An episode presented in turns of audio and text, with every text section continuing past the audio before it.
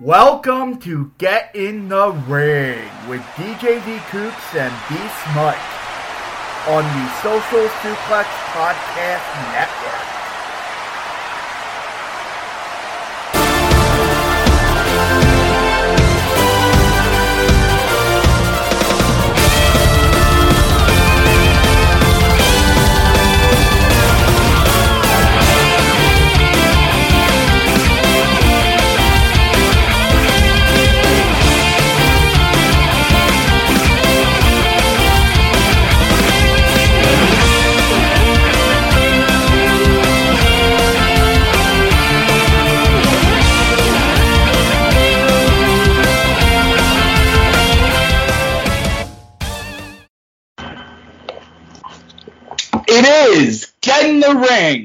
On the Social Suplex Podcasting Network. We have our own feed. You can find us on Get in the Ring on iTunes, Spotify, all that great podcast stuff. Google Podcasts, Spreaker, um, what else is there? Um, um, Stitcher, the, all those great podcasting platforms. Yeah, you can find us on that on the Social Suplex feed or on the Get in the Ring feed. With us. Hey, how's how's everyone doing? Um, yeah, so it's obviously hey, expansion. Expansion is a beautiful thing. So it's it's very it's awesome that we've been able to take what we started a few years ago and it's continuing to evolve. It's continuing to progress and more success um, hopefully to come. Yes, it is hopefully more success to come, but we have to start with some sad, sad, incredibly tragic news in the world of the NBA, um, in the world of sports, in the world of life. Kobe Bryant and his daughter and seven other souls lost in that helicopter crash- crash in Calabasas, California on Sunday. Yeah, it's uh, it basically made the world stand still, and the world is, I think, just now kind of starting to get back to normal. I would say Yeah. most uh, most NBA teams have kind of done their tributes. Most people in the media, most of uh, people that knew Kobe and knew everyone else for that matter, have uh, kind of are kind of starting to get back to some sort of normalcy. I, I I'm guessing, yeah, most people have done their.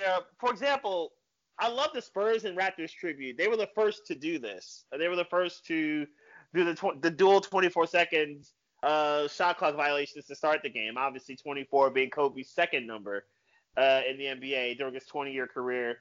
And there And were other instances.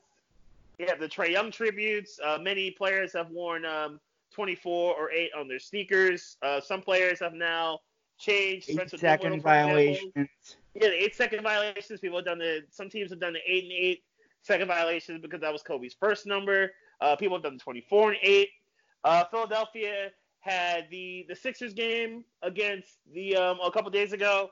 They had the nine spotlights on the court plus the uh, uh, Lower Merion jersey. That was Kobe's uh, high school number 33 when he played in Lower Merion, uh, which is just outside the city for those who don't know about it. Yeah, for, for it, it's right outside where I am. Um, I live in Lower Merion Township. Um, I live in Okay. Bryn Mawr. Um, Yeah, you, you actually shared a picture um, uh, about the scene was incredibly solemn. Um, I shared a picture on my Instagram. You can follow me at DJ D Kooks.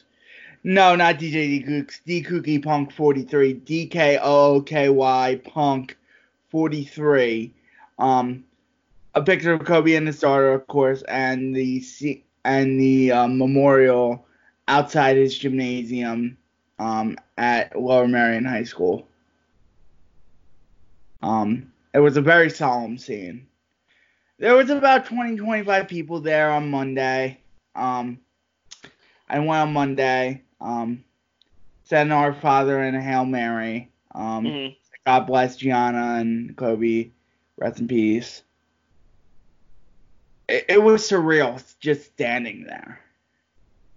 Yeah, I can imagine. I saw the and we saw the aftermath at Staples Center where there was Kings. there were pounds, and I love what the Kings the Kings did. I thought that was great. I think that was the first uh, event that happened after. I mean, the Grammys.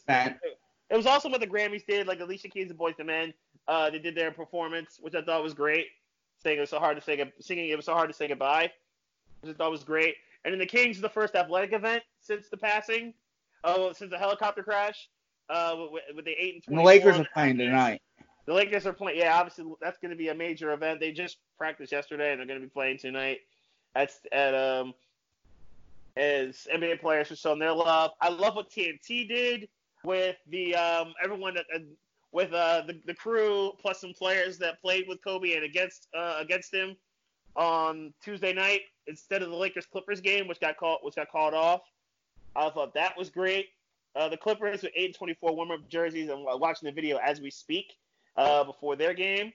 So uh, that was a it's it's a really nice touch. The Clippers are playing tonight at 10:30, so they're going to be actually uh, at Staples. So they're to kind of they're to have something special uh, planned for Kobe, I'm sure. But yeah, it, has been basically it's been world spread. Everybody who's um, everyone's kind of paid their respects in some sort of way, kind of shared some pictures and some memories, things like that. I was in the building for uh, Kobe's last couple games at Wells Fargo Center, especially the last one, and the last one was a love fest. It was so much love. Sixer fans, Laker fans, basketball fans in general, quite honestly. Uh, whenever Kobe touched the ball, it was a loud ovation. He got a huge roar. It, that building was incredibly loud uh, for Wells Fargo Center when Kobe, uh, his last game, uh, whenever he scored a basket, it was a big deal. Like the, like the crowd went nuts. It was a special evening. And ESPN replayed on Tuesday night after the Connecticut women's yes game, the uh, last Kobe uh, Bryant game against the Jazz. When, when he dropped uh, 60 on Utah in, in his last game, right? I remember watching that as it happened. That was just, that was a special game, even then. Um, yeah, so the, the Lakers are going to actually be on ESPN tomorrow night against Portland. That's actually a good game, number one, because you got some All Stars and obviously LeBron, Anthony Davis, and Damian Lillard. And now it's the All Stars, which we'll get to. And B, it's the first Laker home game since the passing, so obviously it hits the Lakers harder than everyone else. Um, we've seen the Mavericks. Uh, Mark Cuban's tribute is uh, retiring number 24 uh, permanently from the Dallas Mavericks. So, which we've seen this happen before. Number 13 in Miami, and uh, 23 in Miami got retired. Obviously, is uh, in honor of Michael Jordan. So we, have seen this before. That a team will retire a number that's got nothing to do with a player that actually played on their team. So, and some players have changed their, their jersey numbers. I mentioned Spencer Dinwiddie before, changed to 26. And they're, they're um, for example, uh, I saw Alex Ovechkin uh, wear 24. He wears number eight normally in, in hockey for the Capitals. He wore 24 in warmups, and then he's going to auction the jersey uh, later on, which I thought was a really nice tribute for uh, to Kobe. It's been that kind of week, and I think it is a probably. I would imagine the funeral week. It's going to be. it's oh. going to be insane. That, that's going to be rough for a lot of people. And what, what makes it what makes this worse? We didn't get a chance to hear the Hall of Fame speech. This year would have been the greatest NBA Hall of Fame class we've ever seen. With Kobe, Tim Duncan, and Kevin Garnett. We're talking 11 and, rings. And we already know Kobe's going in because no, they Kobe, no, made that announcement right away. First ballots. Yeah, all, all, three of them were. were, were we, we, knew that that was going to happen. They, all three. They Kobe made Duncan. that announcement. The Basketball Hall of Fame made that announcement like right after he died. Like yeah, no, because we knew it, it's that's yeah. So that's it's a shame that his is going to be a post mortem. And people know me as a Spurs fan. All the battles that the Spurs and Lakers had, especially in the early 2000s, uh, with uh, with Kobe and Shaq and the Lakers, and then Duncan and Parker and Ginobili when it, when was when the latter three were on the come up, and Shaq was unstoppable and Kobe was on the come up, and how special those games were. So that those were must see uh, games. And obviously he was a rival, but a guy obviously had to respect so much. And I absolutely do plan on on trying to go. I'll try to go to the Hall of Fame in Springfield. Um, I was gonna go especially to try to, to for Duncan because he's my favorite player in NBA uh, NBA history. My favorite's Tim Duncan, but that's gonna be emotional to uh, see everything that's gonna happen with Kobe. And he obviously would have gone last and I would have been okay with him going last as opposed to Duncan because Kobe's impact is greater than just basketball. It's not just ball. Like Kobe's impact is everywhere. You, you notice him with everywhere. He's as mainstream as it gets, and it's a shame he probably won't go last because of this. But it's gonna be another way to honor him once he gets it's once he truly gets inducted. It's just a shame he won't be able to induct it himself. Right. It, Even worse, his daughter Gia could ball. That's the other part about this. When Gia apparently was gonna go to Connecticut, and she could hoop. They were on their way to a mom the Mamba uh, basketball tournament, uh, basketball games. It was why they were in the helicopter in the first place, and she could hoop. And that's gonna that's gonna suck. That's the other part that really sucks about this, is the fact that she was only 13, and Kobe was like, "Just wait, you see her." Like she was gonna she was gonna ball out apparently, and and, like and he was bragging. he was, He he was was bragging bragging about about it. He he was. Everyone was like, Kobe should have a boy. Kobe should have a boy. And like, she was like, Nah, I'm gonna I'm gonna carry on the I legacy. got this. I got this. Kobe was like, just, Kobe like, just, Kobe was like, just wait, wait till you see Gia. She can hoop. And it looked like she actually could.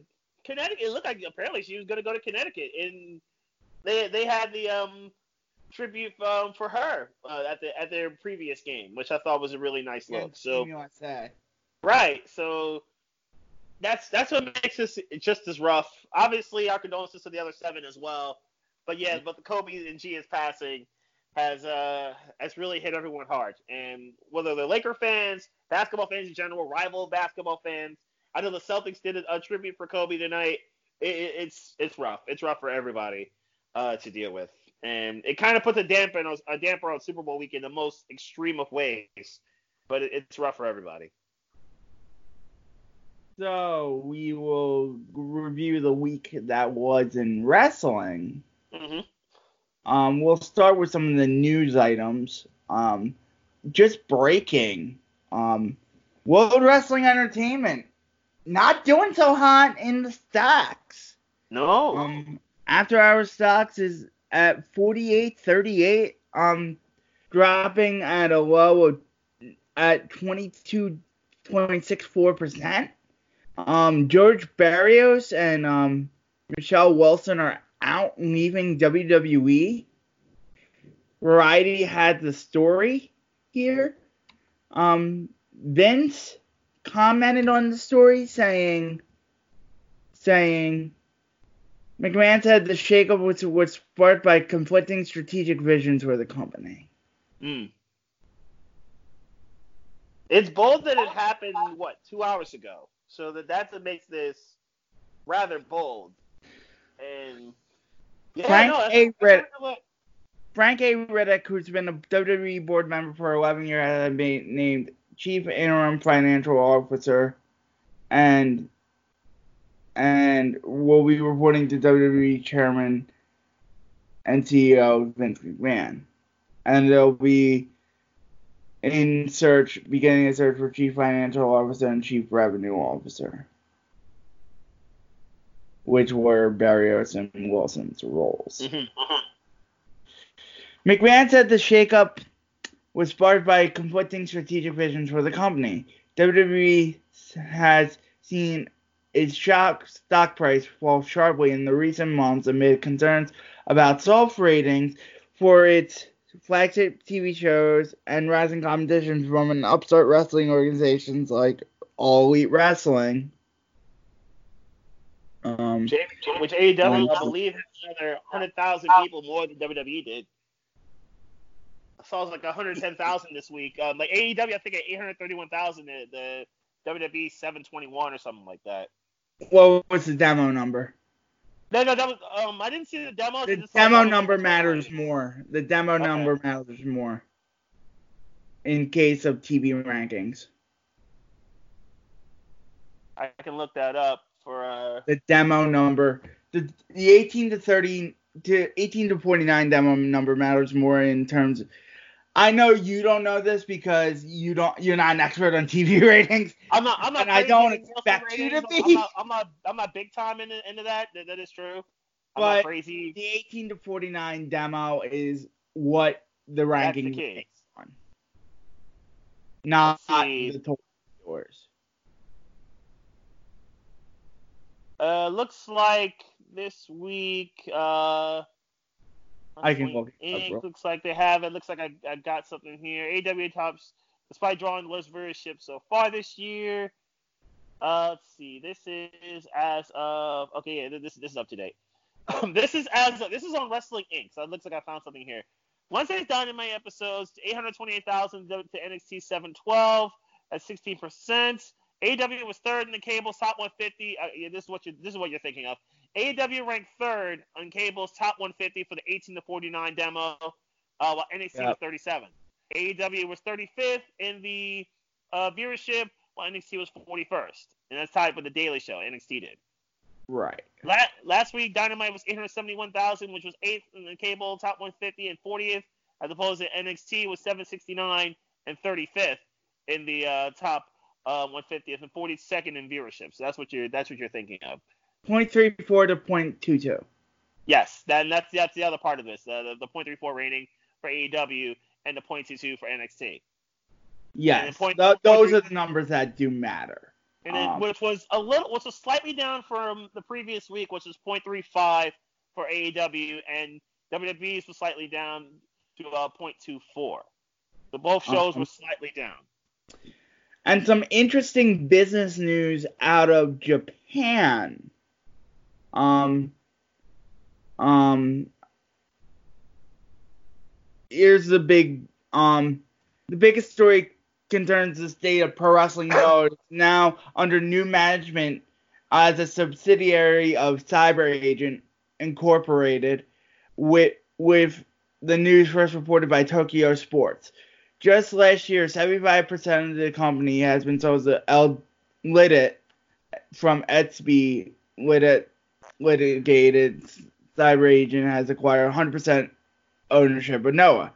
Cyber Agent is a publicly traded blah blah blah blah blah blah. Cyber Agent purchased another wrestling company by the by the name of DDT Mm. uh, which is another major wrestling company in Japan. Um, a press release was issued in regarding to the cyber acquisition of by Cyber Agent with the following from Sanshiro Takagi. DDT Pro Wrestling and Pro Wrestling Noah will be working together under Cyber Agent Inc. going forward. By partnering by the same Cyber Agent group, I believe we will be able to bring about a new scenery in the pro wrestling interest, industry. Going forward, the two promotions will be sharing a, a certain a mid back office functions as companies within the same office group. I, Sanshiro Takagi, will be assuming the position as both president of companies, but at Pro Wrestling Noah, I will focus on managing the company and will leave the in-ring completely to the talent of staff of, of and staff of at Pro Wrestling Noah. So you won't be doing any in-ring. Mm. Pro wrestling will continue to be fun and it, fun, exciting, and absurd, dramatic stories to the fans. We hope you'll be um continuing your support for both promotions. Um, DDT Pro English hand, handle translated um, Wednesday's press conference. Um, um, D- D- Takagi will be president of DDT and Noah, while Naomichi Marufuji is the executive vice president of Noah. Um, longtime um, wrestler of, of Noah. Takagi is designated to work on the business and leave the creative day to day to Marufuji and former Noah president uh, Hiro Takeda.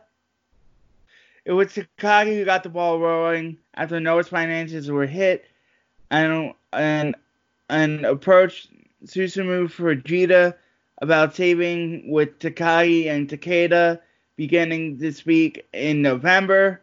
Um, Noah's relation with Lidet, the previous owners, will continue with the group staying on as a corporate sponsor. Noah will be running a free show on Thursday with on DDT Universe, which is their streaming service on the first time, and Noah will be linked to a streaming service on several shows airing on YouTube over the past year. The plan is for DDT Universe to carry one to two Noah shows per month, they've already added a Noah section to their service. They also announced that DDT and Noah will be running back-to-back nights at Sumo Hall Mm, on okay. on November 21st and 22nd.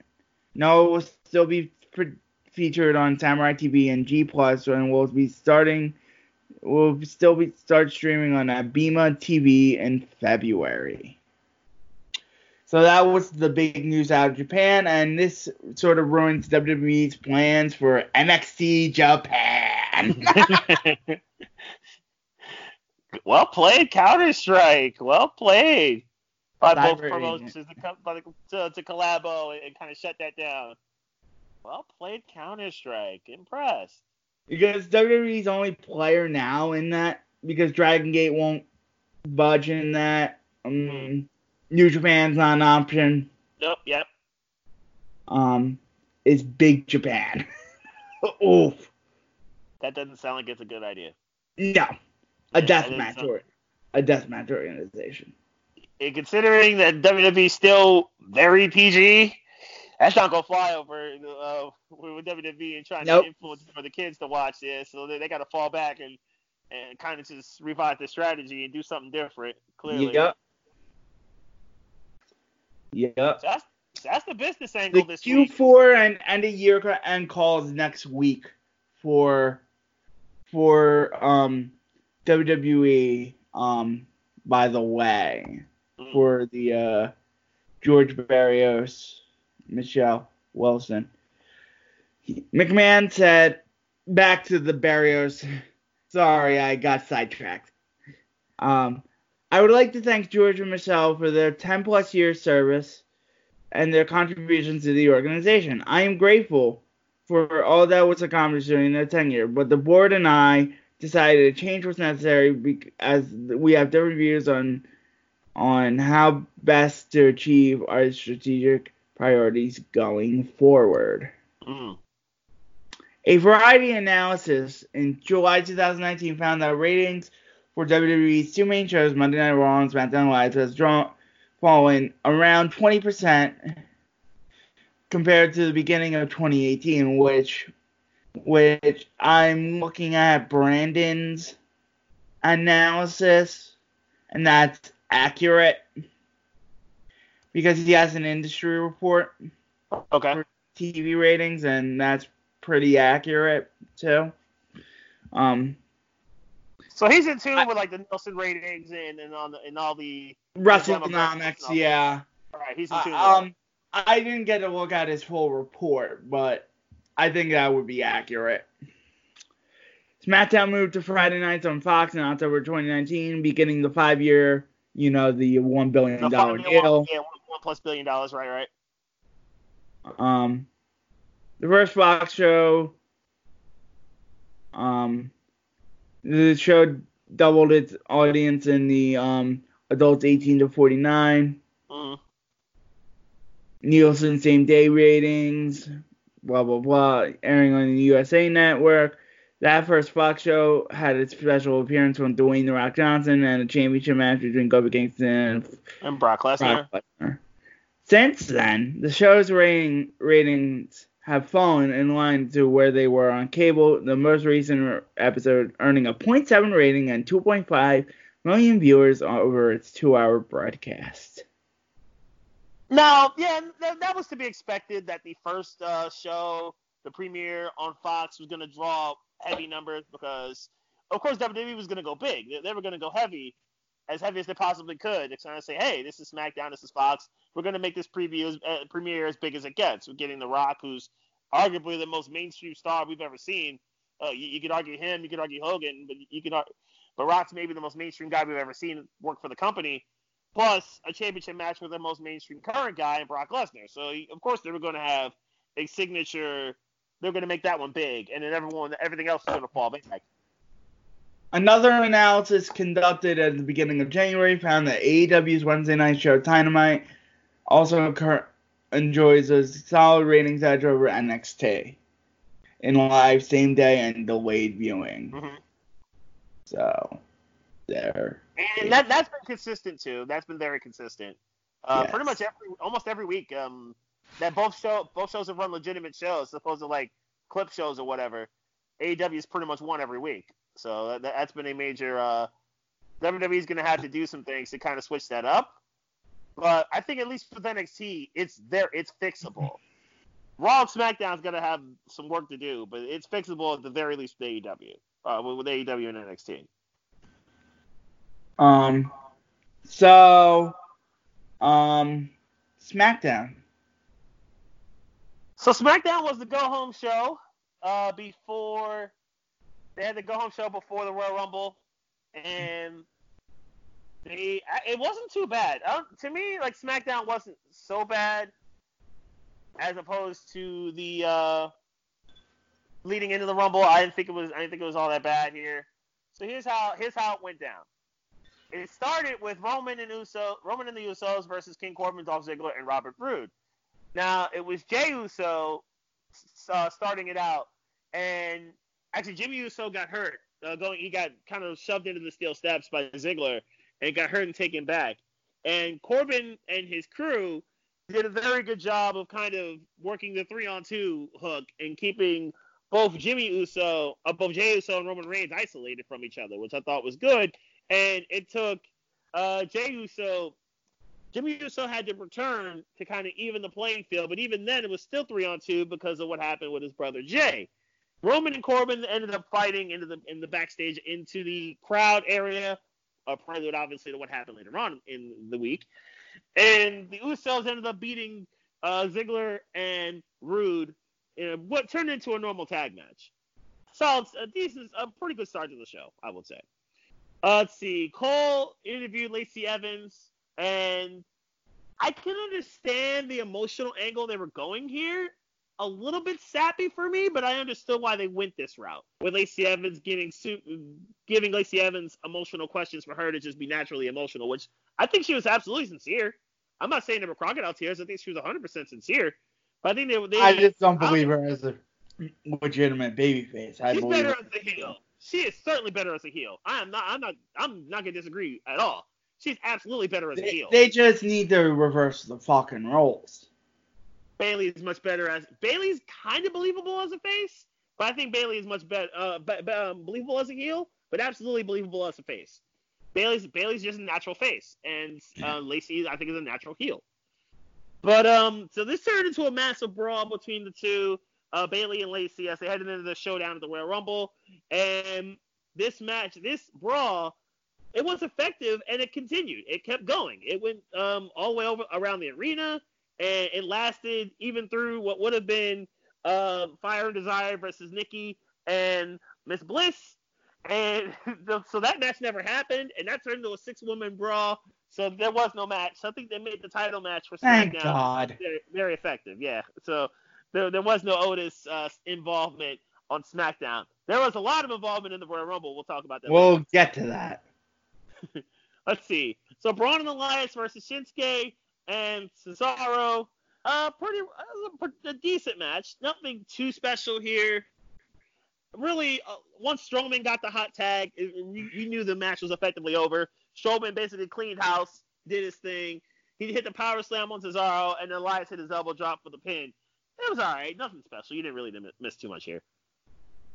Morrison and Kofi Kingston. This match was good. This, this match was very entertaining. I'm glad this was the last match of the, of the, show. This was a good match, and both guys who are incredibly athletic, they they pretty much are in each other's peer group. This was fun to watch. You saw both dudes do their thing uh, all, all the way through the match. It, it closed with Kofi hitting the Trouble in Paradise on Miz. Morrison ended up catching him from behind and hitting with Starship Pain to finish. But this was a good match. Uh, this was a good match between the two. Very happy this was the last one before the Rumble. and the last piece of business was the contract signing with Daniel and Bray. And I, I like that they kind of tied in Daniel Bryan joining the Wyatt family and then turning on the Wyatt family. I like how they kind of tied that into this. Uh, I thought that was a good way to, to go about this. And then the Fiend would eventually come out and attack Daniel Bryan and eventually hit him with sis- the Sister Abigail and the Mandible Claw and then signed the contract willingly in his own blood, which I thought was very creepy, but that's what the Fiend is supposed to do. So I thought it was an effective way to finish the show, an effective way to set up their strap match of the Royal Rumble, and also the Fiend using the strap effectively as we'll get into the match itself. uh, very effective there. I was cool with that. So good job. Uh, so SmackDown, I think, ended well and started well. Started well with a good six minute and ended well with the last two segments. I would say. There was another pay pay per view on Friday night. NWA Hard hmm. Times. Um, a lot of people saw this was happening, and I, I decided to check it out because I am I was a curious man. So okay. the question mark versus Trevor Murdoch in the TV title tournament match. These had the 605 time limit except for the final. Um, these were all quarterfinal matches. Um, Trevor Murdoch defeats the question mark in 310. Um, Murdoch hit a top rope bulldog for the win. Um, fine opener with the shocking res- the result here. Diamond defeats Zicky Dice, um, a spear, cannonball, and senton for the win. Um, Ricky Starks defeats Matt Cross. Um, Matt Cross hit, hit, misses a shooting star press.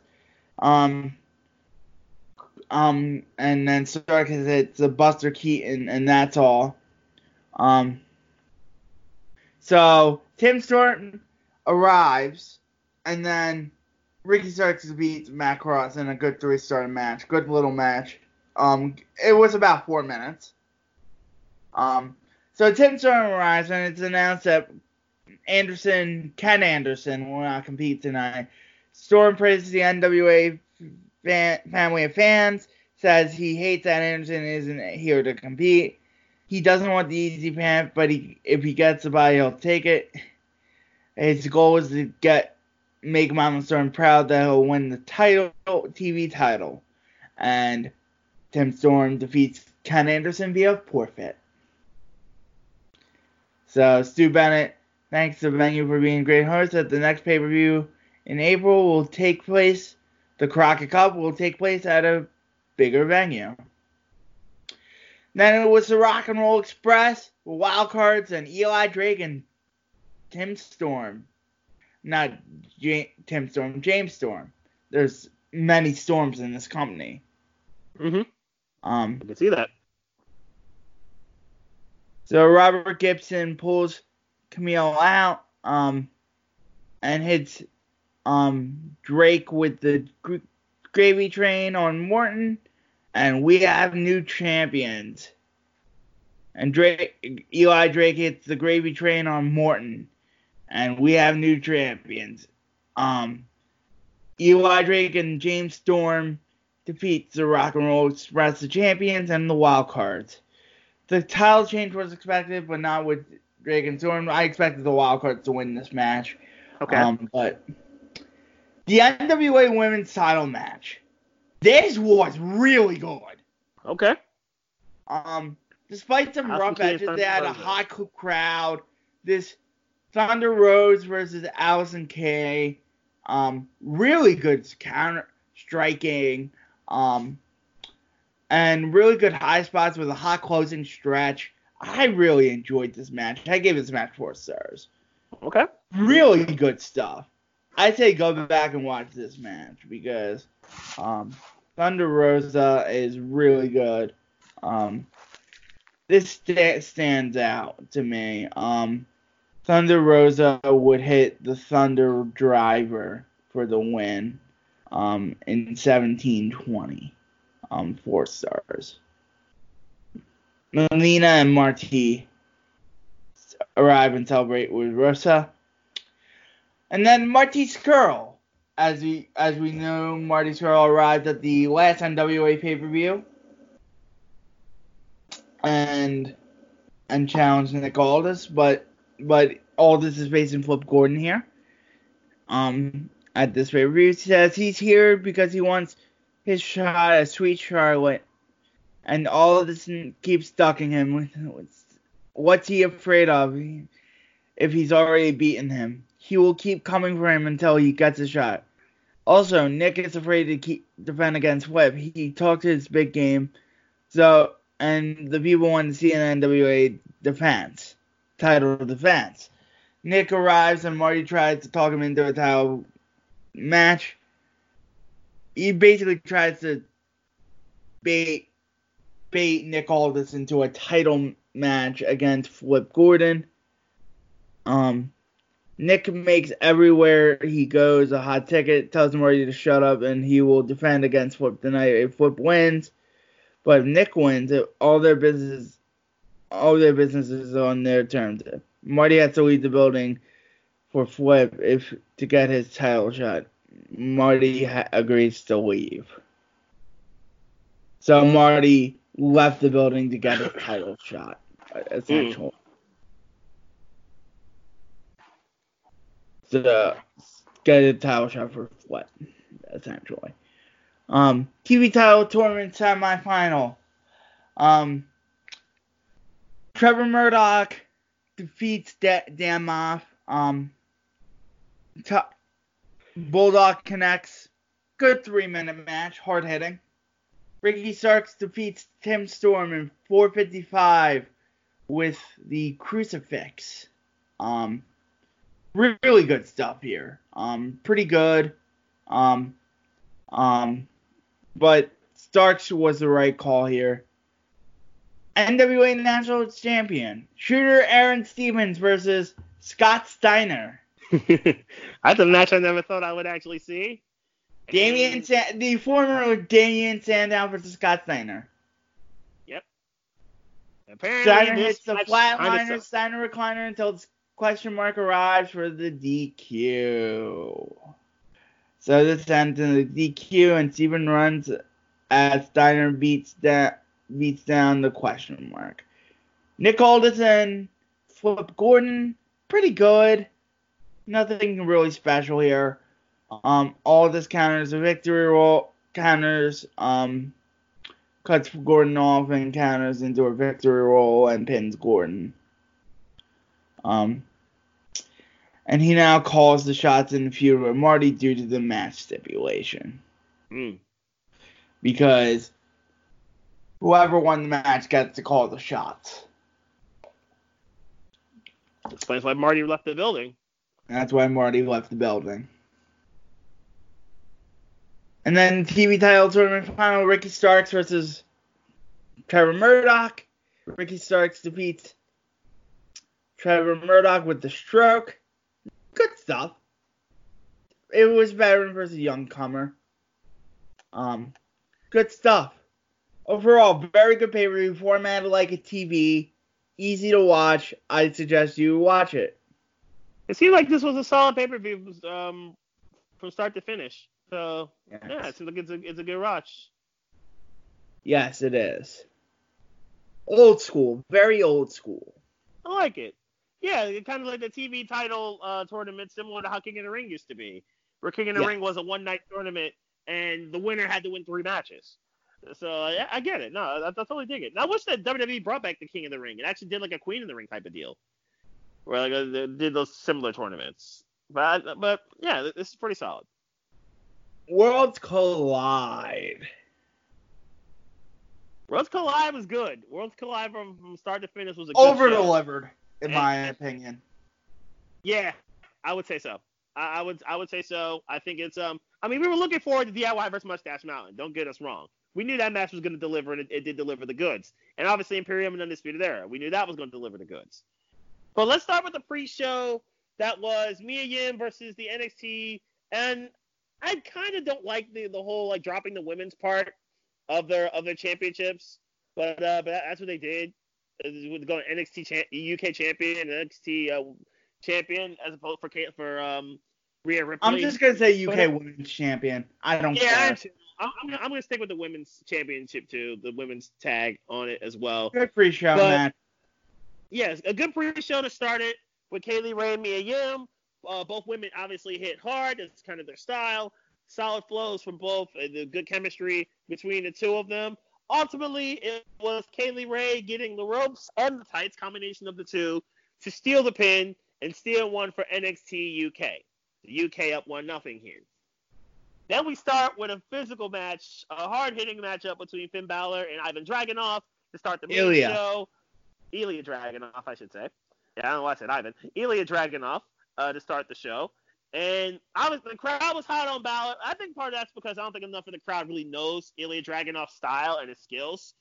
I think that's part of the reason why the crowd was so hot on Balor and so a little cold on Dragunov here.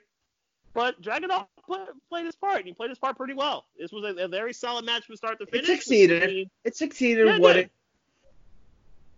A good a good opener to kind of get everyone's um like like appetites going for the uh for the show. So I think that's that's the way I think it was supposed to be, and that's the way it did. So Finn Balor gets it done, hitting the 1916 to get the pin. But it was a very solid match on both parts. Dragunov's day is coming. I'm I'm very sure his day is coming. It's just a matter of when it's gonna happen. We got some Next promo. Up. We got the promo yep. time with right, Zack right. Gibson. And, and that leading towards the NXT UK and the, the, the Dusty Cup finals with with uh with GYVs and the Broserweights.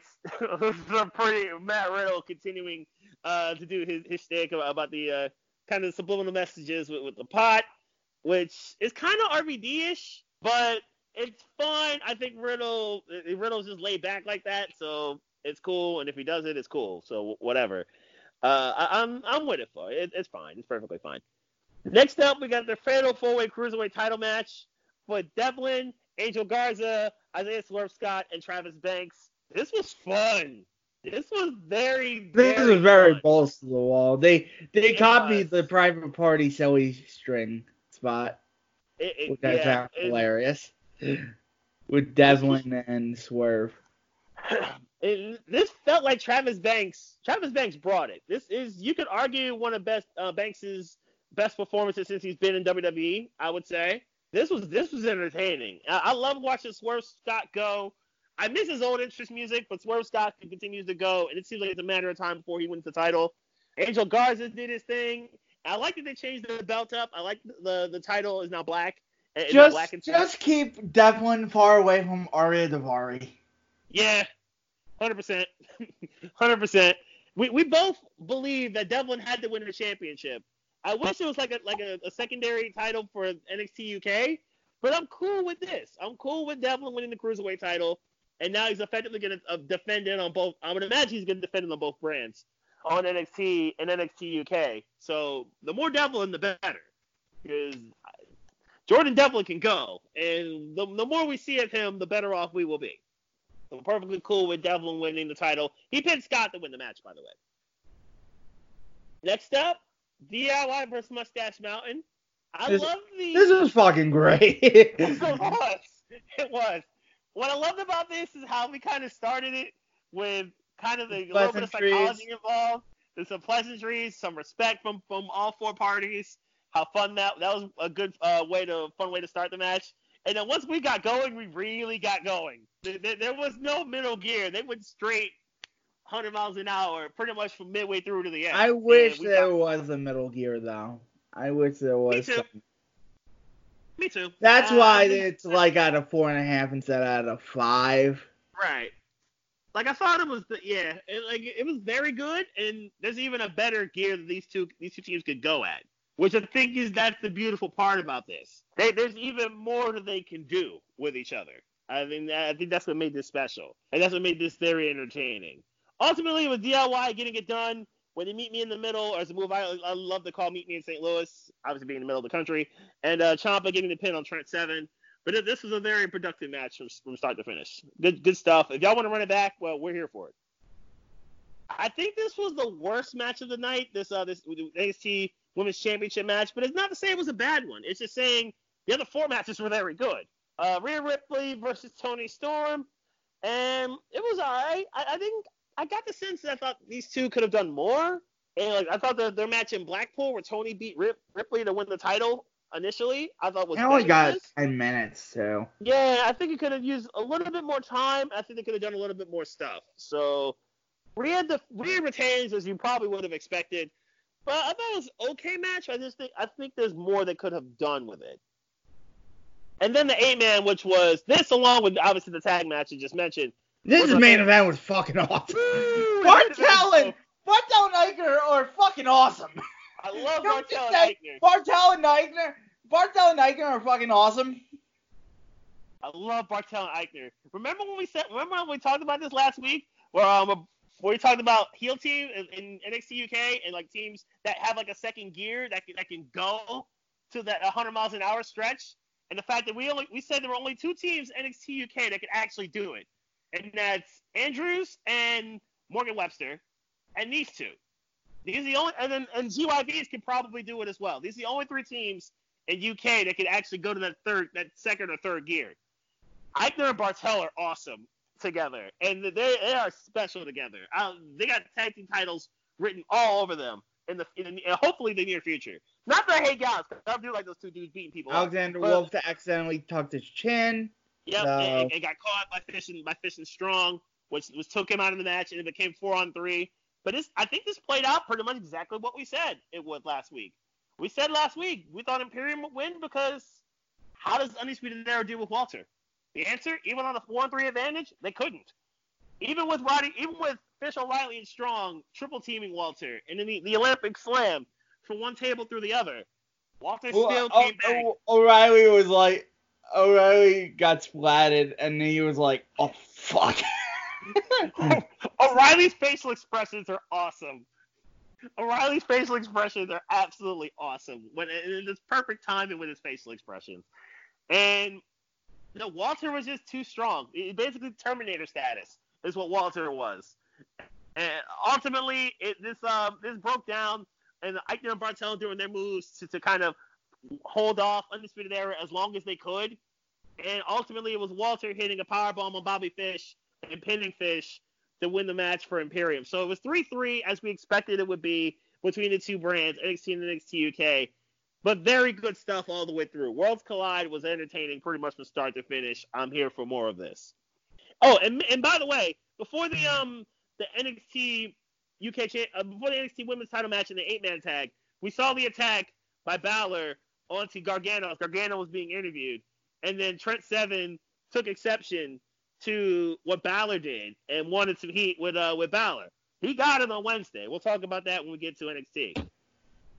But this was this was only night one in Houston for the WWE, as now we gotta get to the Royal Rumble. Minute Maid Park. At least they didn't make any Astros jokes. I think they I told was, I them. was, ex- I was expecting it too. I was. I was think they told them, uh, off limits. Yeah, I, I was expecting for Corey Graves to drop an Astros nugget in there, but it, but it never happened. It never. I it think never they did told happen. them it was off limits. Yeah, probably so. I, I, I think that was probably And and though it would have been funny, I understood why they didn't go, want to go that route because the Astros have been through enough heat over the last three weeks. So I kind of understood why they did that. Okay, so let's talk about it. Royal Rumble 2020. First, the pre-show matches. Uh, we'll start with Sheamus versus versus Gable. Solid pre-show opening. Not not too bad. Not too great, but not too bad. I think it was a solid opening. Solid way to get everyone going, get get everyone in the building, be productive.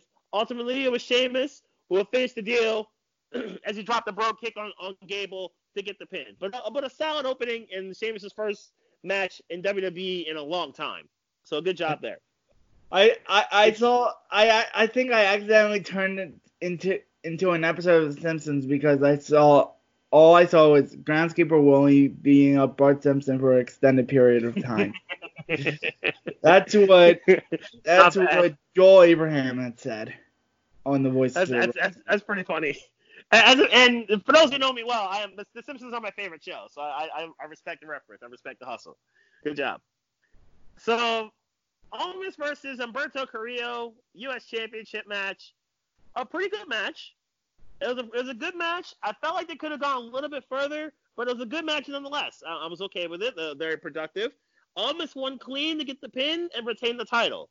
And to kind of keep the story going, uh, they ran it back on Raw as well. And Carrillo, I thought the Raw match was a little bit better. And Carrillo was looking I like he was thought the Raw match was a lot better. Yeah, I'm, I'm, I'm with you. On, I'm saying the Raw is better than, than the, the Rumble match. Carrillo looked like he was about to win the title, and then Zelina Vega, uh, Vega would interfere, causing a disqualification and Carrillo to win. But then Carrillo would take it a step, but they would take it a step further. It looked like Almas was about to DDT Carrillo onto the onto the concrete floor uh, in San Antonio, and instead Carrillo would get his revenge by DDTing Almas and basically putting Almas's face in, into the mat, into the concrete on the outside of the ring, repaying him for what he did in December. Now, obviously, there's the second layer to this. As we knew, as the match was going on between Almas and Carrillo, the news dropped that Almas got suspended for a month for the um, wellness. Then policy. why? Then why keep the title on him? That's the question Idiot. I was. That's the that's the exact question I was thinking. Why would you not have Carrillo win the title? That made zero sense. Even when Roman Reigns got caught for even when Roman Reigns got caught for PEDs, even they had Roman Reigns get pinned and lose the title clean. Like, even then, like we, we, saw that when, when right before Money in the Bank, when, when Reigns got caught, and then they uh and then they had Rollins win the title from him, and then obviously Ambrose win it from Rollins. They, even then, they had their Golden Boy lost the title. I found that to be kind of dumb. Uh, the, the fact that that Almas is still champion. I, I don't I don't like that. It, just have Korea because now you got the title stuck for a month. You got the title stuck. Unless you're gonna strip Almas, you got the title stuck now. Uh, it is, what do you what do you do with the U.S. title? You, you're you tied your hands, and I think that's that's a huge mistake on their parts to have Almas keep the U.S. championship as opposed to him losing it. Bad idea. Roman Reigns versus is- Baron Corbin. This sucked. this sucked. Why do I get the feeling there should have been there should have been more to this? I didn't think this match was too. This I'm was not gonna dump on boring. This was boring as fuck. This was was like ex- this was like that standard walking brawl. this was ex- yeah this this was expected. You know what? I, I- and it was obvious that Ziggler and Roode and the Usos were going to be involved. I wish why didn't just have a six man hold um, falls count anywhere, a six man holds barred. Like their their involvement, the involvement for the other four guys, I thought was actually good. I thought it. it Yeah, the involvement with the other four saved this match. I thought I thought they, they totally made that work. Uh, I think that was very good. Have Jey Uso dive off. And the then they had the porta potty spot where the announcers refused to use the word toilet. Yep. And That- then actually that that was like I thought that even that was kind of underdone. And then if you're gonna really embarrass Corbin, just just go out all the way with it. And then you have the, obviously the spear on the dugout for Reigns to get the pin on Corbin. This should have been better for a falls count anywhere match. This really should have been better. It just wasn't chaotic, sure, but it it should have been better. Women's Rumble match. I enjoyed this Rumble match better than the previous two. I, I was I, I love this Rumble match. I thought was my favorite of the three so far. It really is. I I, I was really a fan of this. First off, Bianca Belair. This women's rumble was really good. Yeah, I'm saying. This is the best of the. To me, this is the best of the three Rumbles uh, so far for the women. Bianca Belair absolutely killed it. I mean, and for those of y'all who've been listening, and those of you who haven't, No, let's go entrant by entrant. No, well, she Alexa- she came in number two. She came in number two Alexa anyway. Bliss. Yes. Alexa Bliss was the uh, first eliminations in 2634. Eliminated by Bianca Belair. Mm-hmm. Bianca, Bianca Belair, Belair. Who, who was second. Eight eliminations. She she was really impressive. Bianca Belair was probably the MVP of the Rumble match um, for the women. She was outstanding. She lasted uh, what 33 minutes. 33-20 was the Yes. effective Uh, time. She was the second. She lasted the second longest. She was eventually eliminated by Charlotte Flair, but Bianca Belair was excellent in, in her first, in her, I believe her first Royal Rumble. Let me see if Rumble Metrics has something on the 2020. 2020 Beast Mode. Here we go. We have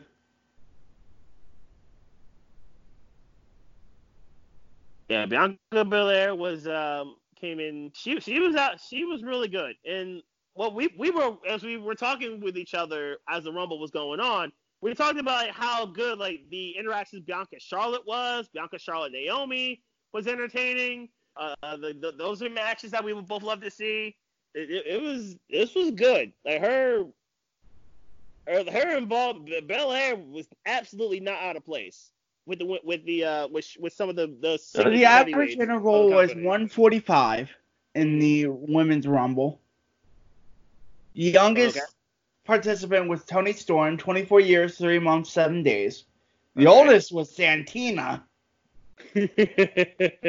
I hated every minute of it. I I just laughed hysterically. I, I hated it. I hated I it. I didn't put any. I yeah, it took away a spot that could have gone to someone else. I I, I understand it. Um, but yeah, I I understood that point of view, like why why you would hate it, why you would dump on that. But uh, but I, I Revolution, and you have a man in there. Come on, bitches. Yeah. You think it was, you think it was in part because of Sasha, and and, and possibly Sasha's inability to actually compete in, in the Rumble match? You think that was why Santina was put in instead? Yeah. So I, I think that was part of it. And obviously we got the, the Liv Morgan part. Well, Liv Morgan and Lana get, have a little thing. Thank goodness they didn't give Lana a microphone.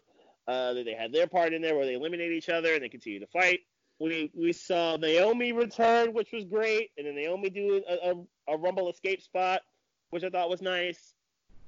We saw some nice surprises with the, the likes of Mighty Molly come back, and we, which I thought was a nice. So that was Bianca nice. Belair was the longest person in the Rumble at 33.22.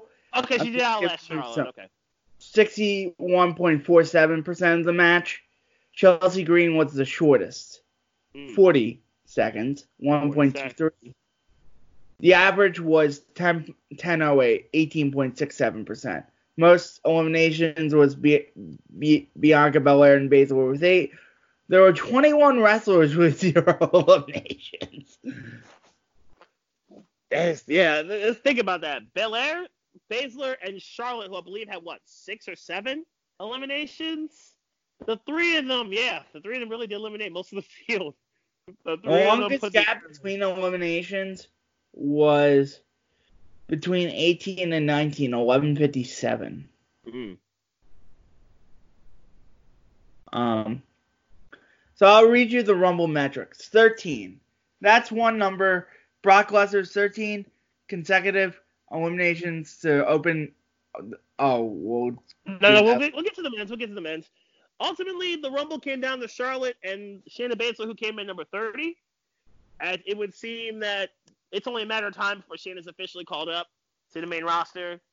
And Shayna absolutely didn't seem out of place. She was, and she was basically a tornado and uh, destroyed every, uh, pretty much everyone in her path, dropping eight. Be- Belair eliminated eight women in about a half hour. Shayna did it in about two minutes and she scorched the earth and destroyed everyone in her path and and everyone in front of her, including getting some revenge on Chelsea Blackheart and basically Shayna dominating the latter half of the, the latter stages of the Rumble until we in until we got to her and Charlotte. But yeah, but Beth Phoenix doing her thing too. Beth Phoenix getting revenge on Natty and Beth Phoenix uh, taking a real nasty cut in the back of her head, and she got I don't think it was Xia Li because it happened before after watching it back. It happened before Xia Li uh, got involved in the match. So oh, I okay. didn't, I didn't see how exactly it happened, but it happened before Xia Li because she was there, was a massive gash in the back of her head before that. But um, but Beth Phoenix, she was tough, and that explains why she didn't do World Worlds Collide. Which I, I thought that's what she was going to do with uh, with Phillips and uh, and Nigel. But that explains why she didn't. And Beth Phoenix finishing third in the women's rumble, was very impressive on her part before Shayna eliminated her. Very impressive. Um, a, a good Royal Rumble. This was a good Rumble, all from start to finish. I enjoyed the women's Rumble. This was easily, to me, the best of the three that they've done so far. Charlotte winning from number 17. Bayley versus Lacey Evans. This was bad. this, Yeah, it was. Yeah, it this was. awful. This was- It, this, this was not. This was not good. It was.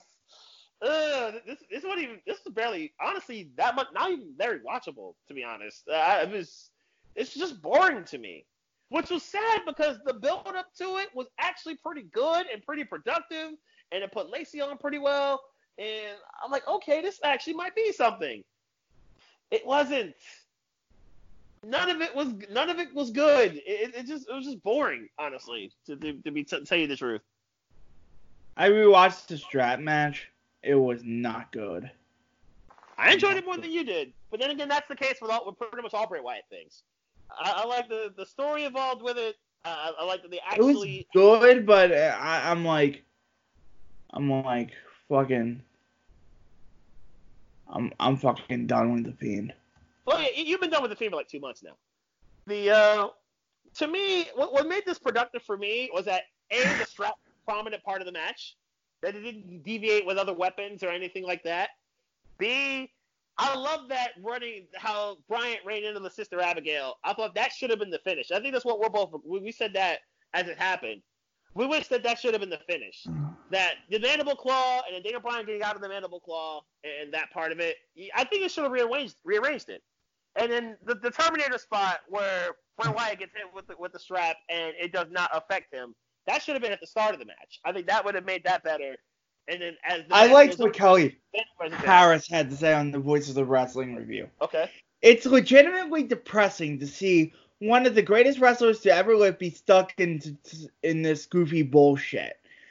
I I'll be positive for a moment and say that Daniel Bryan managed to drag a halfway decent match out of the Fiend for the second good singles match of Bray Wyatt's career. Take this match out of the context of anything else around it, and it's a solid, it's a, what's a solid underdog versus monster match. Now, with that out of the way, it was an mm-hmm. immensely stupid match. Brian took an actual whipping for this. Mm-hmm. Remember, but remember, WWE is the safe company. Yes. It's the best company for him to be for his health. This is the kind of horseshit that make me stop watching this company. They don't care about their product, and they don't care about their wrestlers. Bray Wyatt is a terrible wrestler with a stupid gimmick. He's perfect for this company. And that's It, it was it was confusing. feel. It was confusing that they actually chose a strap match initially. Like, okay, I get it. Why not just put it in a cage match then? Like, if you don't want if you don't want them to escape, you just have a cage or something? Thank goodness they got rid of the red lighting because, because that that was that was that was annoying in itself. But Bray won. I think he was the right person to win the match. No, I Don't don't think wrong, he was either. The one person won. But but ultimately, it's it's clear to they're they're, they're gonna go if you're gonna go all in with something, you might as well go all in. It- It's like it's like what they did with Jinder and how how Jinder's run lasted six months. Fuck You're gonna you, do it. Mahal. You're gonna go all Fuck in. that shit. Uh, uh, the, the, that's something we'll, we'll tell our, like our, our, our any eventual kids one day. Jinder Mahal was trash, and then within two months they turned him into a WWE champion. It's something we'll tell any. Well, to the next generation. But I digress. Bray retains the title. Now we get to the men's Rumble Something match. good. This was entertaining as well. The, the, the, men, the men's Rumble was actually really entertaining. Becky Lynch versus Asuka. Oh, Becky Asuka. I'm sorry. Becky Asuka good. before that. Becky Asuka before that was good. Yes, this, this was a very good Very match good, as well. actually. Yes, this this was very good, and I, I enjoyed it from start to finish. I, I thought it was very productive. It, it served its purpose. Uh, definitely making Asuka still look productive as a heel, and making Becky finally uh, break, get over the hump, if you will, uh, with beating, with finally beating the Empress of Tomorrow. Uh, I like the green the, the green mist spot. I thought was very was very well effectively played. With uh, with her with Asuka trying to use the green mist, but Becky this time uh, countering it and making sure she didn't get caught in the eyes. And Kairi Sane's involvement was also very well played, I think. So that, that was well done. And ultimately, Asuka having out to the disarmer. I think Asuka was the right person. Becky was the right person to win the match. So I think they played pretty much everything very well done here. So good job by Asuka Becky, and everybody who thought Becky should have retained. So good job there.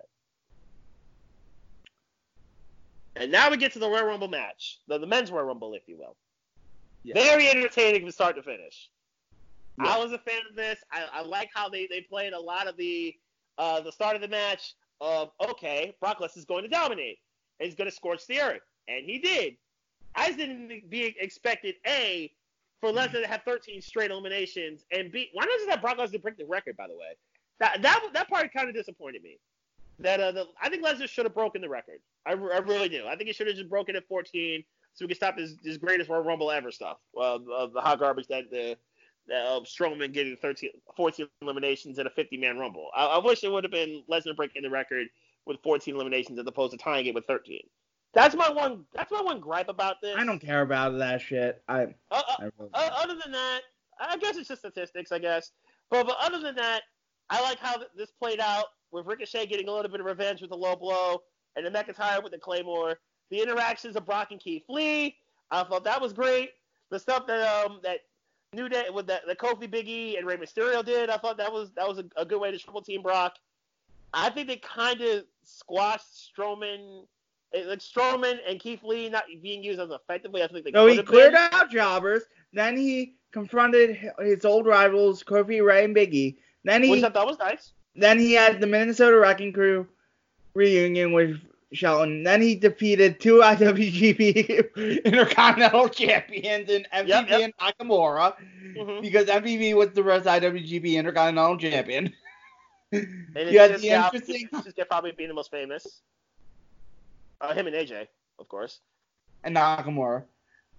No, that's not Nakamura. That's not that's Nakamura and AJ, are being probably the two most famous. Oh yeah. And then the interesting hospital section. Mm-hmm. Eric Rowan lasted the least amount of time, I believe, with eight seconds. And the, oh yeah, oh what about? Yeah, we we probably should probably talk about the, the Riddle and, and Lesnar thing. Yes. How how Riddle and Lesnar kind of kind of got into a backstage beef, a backstage um kind of argument. It didn't get it didn't escalate any deep, but Riddle and Lesnar kind of had a backstage altercation. Uh, with uh, Li- Riddle pretty much calling out Brock Lesnar, and he's pretty much been sticking to that for a while. I know Heyman commented on it. I was reading an article earlier today about Heyman commenting on it, saying, "I, I get it. I get why Riddle comes after Brock Lesnar. He, he's the biggest draw. He, he knows he thinks this is part of this is a money grab. Like you attach your name to Brock Lesnar, you're trying to get money. You're trying to get attention. So Heyman kind of understood it. It sounded like from why why Riddle will come after Brock and, and call out Lesnar, saying he was going to end his career.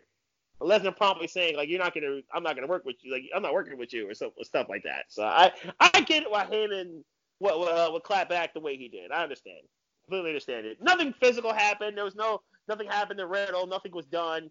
This was clearly just like a backstage argument between the two, uh, between the two dudes. But yeah, McIntyre eliminating Lesnar, and you can see the writing was on the wall that it was going to be McIntyre and Lesnar at WrestleMania in some way somehow, and it was ultimately this was a very entertaining match. McIntyre came in at 16 to get the elimination there, but basically the world broke for the second time in about seven hours uh, on Sunday because of the 21st entrant, and his name was. On this day, I see clearly. The world broke when the rated R superstar Edge made his triumphant return to the ring. And the reaction videos, if you haven't seen some of them on YouTube, I advise you to go do it because it's highly entertaining and it's awesome. Uh, seeing the, the reactions, some of them live at the at Minute Maid Park, some of them at, at home, some of them in bars. Live reactions, awesome, of Edge making his triumphant return. And the cameraman, whoever was the cameraman at first, the live camera feed, uh, with the first spear on Ziggler, how how did you fail and miss that? How how'd did go you the- miss? how- how did you WWE fail? production. You suck. No, You I knew suck. that- You, you suck. suck. You, You suck. suck. You But yeah, suck. Kevin It- Dunn. You suck. Oh, it was it was that's a bad miss. Now I knew that they had there were different angles. They were gonna catch the spear, and I know they're gonna go back and edit it to make sure that that the, the, that the YouTube. secondary angle is the one that, that gets used for that anytime anyone goes back and watches the Royal Rumble. I I, know that's gonna happen just because like I, it's I'm, I've seen this happen with camera angles and editing before, so I, I know that how that goes down. But yeah, so the first spear missing that live was pretty bad. And okay, so they got Edge comes in, Rex Shop does his thing. We saw some great interactions, Edge, Edge and AJ Styles, Edge and Seth Rollins. We saw some great interactions and some dream matches that we kind of expect to happen and kind of uh, we really honestly dream like hope that, that see happen. And I I saw some interesting tidbits on Edge's deal. Apparently, his deal is a three-year situation. Uh, three, he's got 25 matches uh, in, involved in the deal. He's got to work at least three per year to get a million dollars a year, and he's got to do 25 appearances and five matches. So apparently, that's uh, that's pretty much the, the gist of Edge's uh, contract with WWE. So it is kind of part time, but Edge is at least going to do stuff with it. As from from what I understand and from what I've read about with uh, with Edge's uh Edge signing a deal with WWE. to, to do more stuff. It's came the Rumble itself came down to Edge, Roman Reigns, Drew McIntyre as the final three, and Randy Orton as the fourth. Randy Orton as the fourth. And we got a lot of uh, team rated RKO stuff, which I thought was great. The double RKO on McIntyre was fun. And it looked like Orton was going to turn on Edge. And Edge, as we know, they team with, with Orton, and Edge was really a schemer before Randy Orton was. So Orton made the fatal mistake of turning his back on Edge, and he really shouldn't have did that, and promptly was thrown out of the out of the match by Edge. Unfortunately, we did not get a Kofi escape, and I'm not sure this match really needed it. I think this match was pretty much was pretty good without without a Kofi escape this year. We also got the interactions of uh, Seth and Buddy. Kind of jump back in the story. Seth and his crew dealing with Joe, Aleister, and Kevin Owens. As Owens, Joe, and Rollins pretty much came out at the end of the match. Rollins was number 30. So got some interactions between those guys and a massive brawl that followed the eliminations of all the faces. so we got good interaction there. Keep that story going. There's more on Raw. So it came down, as I mentioned, to the final four. Orton getting eliminated by Edge. That's the final three. Reigns eliminated Edge, which drops into the final two of Reigns and McIntyre. And then it was McIntyre with a Claymore kick and an elimination of Roman Reigns. So Drew McIntyre wins the 2020 Royal Rumble and will finally get his first shot at the WWE or the World or the Universal Championship at WrestleMania, which I'm going to get to right about now because Raw is the next thing that happens here. Raw thing, Raw. Monday Night Raw, and I think it, it started well. I thought it ended very well. The middle, eh, all right, nothing special. So we start with I already, I already told you about Almas and and Humberto and that situation, so we can skip over that. But then we can get to McIntyre started the show, and McIntyre got a hero's welcome in San Antonio, and immediately decided he wasted no time that he was going to come and do the obvious thing and go after Brock Lesnar and the WWE Championship at WrestleMania. So we got that match set up. McIntyre then promptly destroyed Gallows and Anderson in a handicap match, dropping both of them with Claymores and pinning them both. This led to Brock Lesnar then dropping McIntyre with a prompt F5 right after the uh, proceedings, or right after the match that McIntyre just had. So I thought it's a good job of advancing the storyline. It's a good job of, of kind of setting it up with Drew and Brock coming up in nine weeks. I think it's a very good look that we got what we what we got here. Good job on all parts. Cool with that. Next up, we got Rey Mysterio versus a rather old MVP. Let's let's call a spade a spade. MVP did not move very well at all, but this is, it was an alright match for what it was. Rey Mysterio getting the win. So really, you missed nothing here except for nostalgia. Let's see here. Aleister Black, Aleister Black destroyed somebody and is probably saying he's going to go after other people as opposed to waiting for people to challenge him, which is perfectly fine because we need Aleister Black having more high-profile matches. We need that. We need more of that. Yeah, Buddy Murphy and Seth Rollins versus Kevin Owens and Samoa Joe. Samoa Joe got concussion, so mm-hmm. it was Buddy Murphy and Seth Rollins versus Kevin Owens, and Buddy Murphy and Seth Rollins win. Ultimately, it was Buddy Murphy getting the pin on Kevin Owens after the Viking Raiders jumped AOP in their locker room, keeping that storyline going between those eight men. Unfortunately, obviously, Joe with the concussion uh, kind of hindered things a little bit, but still a win for Buddy and Seth. All right. Humberto versus Andrade. I pretty much explained that earlier after the Rumble match with um with Humberto winning by disqualification and then basically getting his revenge on Andrade right after. Again, why do you have Andrade keep the title at, even though he's getting suspended and can't technically defend it within the 30 day period? Made zero sense to to either of us, quite honestly. Charlotte decision. Charlotte actually really didn't make a decision. She truthfully didn't uh, decide on whether she's going to challenge Bayley or Becky, or whoever either champion is going to be. She didn't really make a call. She instead fought Asuka, and what was a pretty productive fight. It was a pretty productive one-on-one between the two. I just put Asuka needs to get back on her feet after losing. Uh, Kairi Sane would get involved and basically cause a disqualification. But uh, Flair would fight the both of them off as uh, Asuka had to. Uh, so Kairi had to make Asuka had to make the save after um, of the same interference. So Charlotte wins by DQ. and uh, Charlotte will continue to keep everybody on edge with her. We'll keep everybody guessing with her decision. Can we say these three segments never happened? Then Mojo Rawley, No Way Jose, R-Truth dressed as a cheeseburger, um, Lana versus Liv Morgan, and Eric Rowan uh, versus. Liv, Liv won. Finally, we can, hopefully, we, hopefully we can end this segment with Liv and Lana. Liv finally beats Lana. Rowan destroys a, another jobber dude. But really, the, the, the, so the last hour of Raw was basically trash until we got to Edge's return to Raw. Until we got to Edge's return, the last the last three segments were complete trash. And Edge returns. The building goes nuts. The building is basically living on Edge's every single word. Randy Orton then comes out and it looked like, okay, Rated could Rated RKO be coming back together? Or is Randy to fight Edge? This turned into, okay, Orton's like, he, threw, he dangled the carrot. Like, all right, let's have Rated RKO. Let's have Rated RKO come back. And then Orton dropped the one RKO. Instantly turning him heel, instantly making everybody hate Randy Orton. And I think this was the right move to do it. I love that they went this route for Randy. I think this is a, a good look to go. And Randy being incredibly safe in the ring for Edge, considering his neck injury and his neck his, history, perfectly cool with it. I think Edge wouldn't have been able to take the Con-Chair-To and the RKO if his neck weren't 100%. So I, I'm perfectly fine with. It. It's similar how Daniel Bryan returned. How Daniel Bryan returned and he immediately got beat up, and you, kind of knew, okay, he's gonna be all right. So I, I get it. So I'm, I'm perfectly cool with this. I think it's perfectly fine as long as he's healthy. Perfectly fine.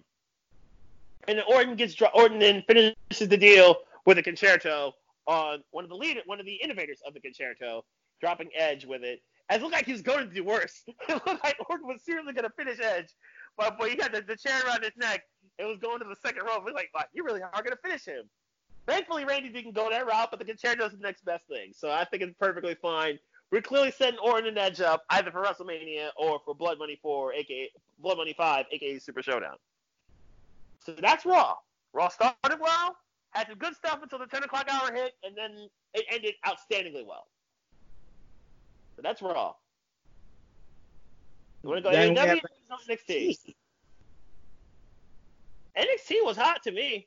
Uh, NXT, I like NXT. I thought both shows were meh. Okay. Uh, yeah, I I agree with you on AEW. I didn't. I just couldn't get into AEW. AEW was was bland. Yeah, it was it was pretty bland. It was, AEW was pretty bland to me. A, NXT, and I think the thing about NXT that we learned this week, this women's division is incredibly deep. The fact that you had two respectably two good matches, and a third with Chelsea Green, I thought was eh. But the other two matches I thought were good, and you didn't have anybody that involved themselves in the War Games match or actually officially competed in the War Games match. You got this women's division stacked, and I hope I wish the UK division would would um would get some of these women. But the match, well, the night started off with Finn Balor and Trent Seven, and Finn Balor basically beat up Trent Seven from start to finish and effectively dominated the match. Uh, Seven got some of his stuff in, he got a seven star lariat, but this is really about Balor doing his thing. Balor hit the coup de grace in 1916 to get it done, but this was a good opener to the show. It really was. Shotzi This is one of the two, Diana. This is one of the two um women's matches. Shotzi Blackheart and Deonna Purrazzo was a productive women's match. A good way to start the show. I like I like um Shotzi Blackheart's mini tank. I was cool. I thought that was fun. I, I, it was a fun way to come into the into the ring. People were loving it. Her entrance online, I noticed that. But uh, ultimately, it was uh, Shotzi getting it done and, and, getting the pin for a diving senton uh, to kind of continue her run in NXT. Good job there. Lee Dijakovic and Damian Priest. Good segment between the three big men. The Marilyn Manson wannabe line by Dijakovic was great. I thought that was hilarious. That was funny. And this led to a very good match between Dijakovic and um, Damian Priest. So this was a very good match between the two of them. I, I thought both dudes really, really put it down. I, I was a, a, big fan of this match. Highly entertaining. Uh, it was Dijakovic get, getting it done with the Feast Your Eyes, but this is a really good match and probably Priest's best match since he's been in NXT. That's how they that match was the match he won with, against Keith Lee last summer. Either one would be fine. Yeah. Then we got a very violent situation. Well, not violent, but a very good situation by Ciampa. As Ciampa, as we knew, that Cole was gonna find out his challenger for Takeover Portland on Wednesday, and we noticed that uh, Undisputed Era kind of got laid out in the back, and it was Ciampa who did it with a, with a steel pipe. He kind of said he was going to do this, and then promptly laid out the other three members of UE with a lead pipe, leaving Cole one on one. Cole got heated. They went to the ring. Cole went to the ring with the contract and said, "Okay, let's, let's go to work." As, as those two dudes started the fight, ultimately it was Ciampa powerbombing Cole through a table and then putting his name, pen to paper on the contract. So we're looking like Ciampa versus Cole in Portland, which we expected, but it made it official for Takeover Portland. Well done segment. Good stuff there. A rivalry that has continued to build and build and build, and I've enjoyed this build. I know you've enjoyed it too. Between Tegan Nox and Dakota Kai. Full disclosure, Tegan and Dakota look extra hot right now. No, no cap, no, no lies here. No lies. but ultimately, it was uh, in the ring. Uh, we obviously got the, the uses of the knee brace by Nox onto Kai, but it was the shiniest wizard that put Kai down for three with a little bit of an assist by Candice LeRae, who would kind of get herself involved in the match. But uh, but good but good job continuing to build this rivalry. I kind of hope this isn't the end because I think, I think there's more these two can do. And if, if ever there's a women's match that, that deserves a like a, a no DQ or some sort of stip between these two, I think these two are probably the, the two to have it. But this, this was good stuff between uh between Nox and Kai. Keep that. Let's keep that going. Chelsea Green got, got beat by Kayden Carter. There wasn't wasn't much here to tell you the truth that happened. But uh, Chelsea losing her first uh, effective match in NXT, not much really happened here. We're gonna need to see more from her eventually. And now we get to the finals of the Dusty Rhodes Classic, GYVs and the Broserweights. A good match, a very productive match. It served its purpose. All four guys got their stuff in. Both teams did great double team work. I thought this was a uh, nothing seemed out of place here. I was highly entertaining from start to finish. The Broserweights who have, caught fire since they've become a team, and in the three weeks they've been tag teaming together. Riddle and Dunne get the get the job done, and uh, they hit the kind of the bro to sleep, if you will, uh, to get the pin on Gibson and win the titles, and they and win the Dusty Cup and number one contendership for the tag team championships to take over Portland. So that's the added prize that was added on Saturday at Worlds Collide before they did their promo. So they are the fourth winners, joining uh, joining Finn Balor and Samoa Joe, AOP in the Undisputed Era, the fifth winners, uh, AOP in the Undisputed Era, and uh, last year's winners, Aleister Black and Ricochet. And that is NXT. AE Deb. We had a promo from from John Moxley, Moxley saying the crowd loves him, and then Jericho comes out and interrupts him, calls the crowd idiots mm-hmm. for singing that song. Yeah, for yeah for for singing the song and the fact that they were in, they were in Cleveland. Obviously, uh, obviously Moxley being from Cincinnati, uh, got the, got the Ohio love uh, involved there too. Ten on one. Um, he, he did the OH. IO. Mhm. That's a chant as a Penn Stater I will never do, but I understand why you did it. Uh, Penn Stater will never do. Oh no, we, we, don't we don't believe in that. Nope, I don't, I don't believe in that at all. Nope. yeah. And uh, East Mike will never do that chant, so oh, no, I. Oh no, I, I, I did get a, a chuckle out of Jericho and following the Ohioans after that chant. I did get I did get a little uh, a chuckle out of Jericho doing that. So I was, then well, good job, Chris. Good job. Um, but it was good promo work from both. It was. It, it really was. Uh, of both parties, uh, all seriousness, the promo was actually good. So it, it served its purpose. Continued to build heat up uh, for their one-on-one title match at the end of the month, uh, at the end of February in Chicago. So it continued to build up the heat. So good, good job there. It was good stuff. Butcher and the Blade versus the Bucks. Meltzer driver. Mm-hmm. Done. Good match. It was. AEW on the comment, uh, uh, MJF on the commentary. I, I thought he was productive there. Did you uh, see I the like vignette beforehand? Yeah, them, I, the I, love that. I love the, the vignette. I thought it was dope. I thought it served. I thought every character involved in that played it perfectly. AEW kind of be, uh, MJF kind of being a boss, and, and then getting um, Wardlow with, with, the briefcase was obviously full of, with the uh, with the envelope was obviously full of cash. As the Blade as Bunny had the knife. It was it was like if you said something wrong, it was gonna it was gonna be trouble. There was gonna be some drama involved. But I, I love how that was played off. And then the stuff in the crowd MJF did before he went to the commentary table.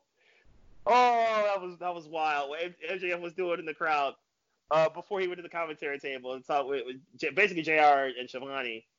But uh, but and the, and the whole crew there, I, I thought that was funny as well. MJF again is a heel that is awesome. We'll get to what goes in Hangman. Page later. We'll get to Hangman Page later and the twelve dollars that he owes Private Party. We did see that. You Yeah. you saw that though, right? I did. I did see that. That was good.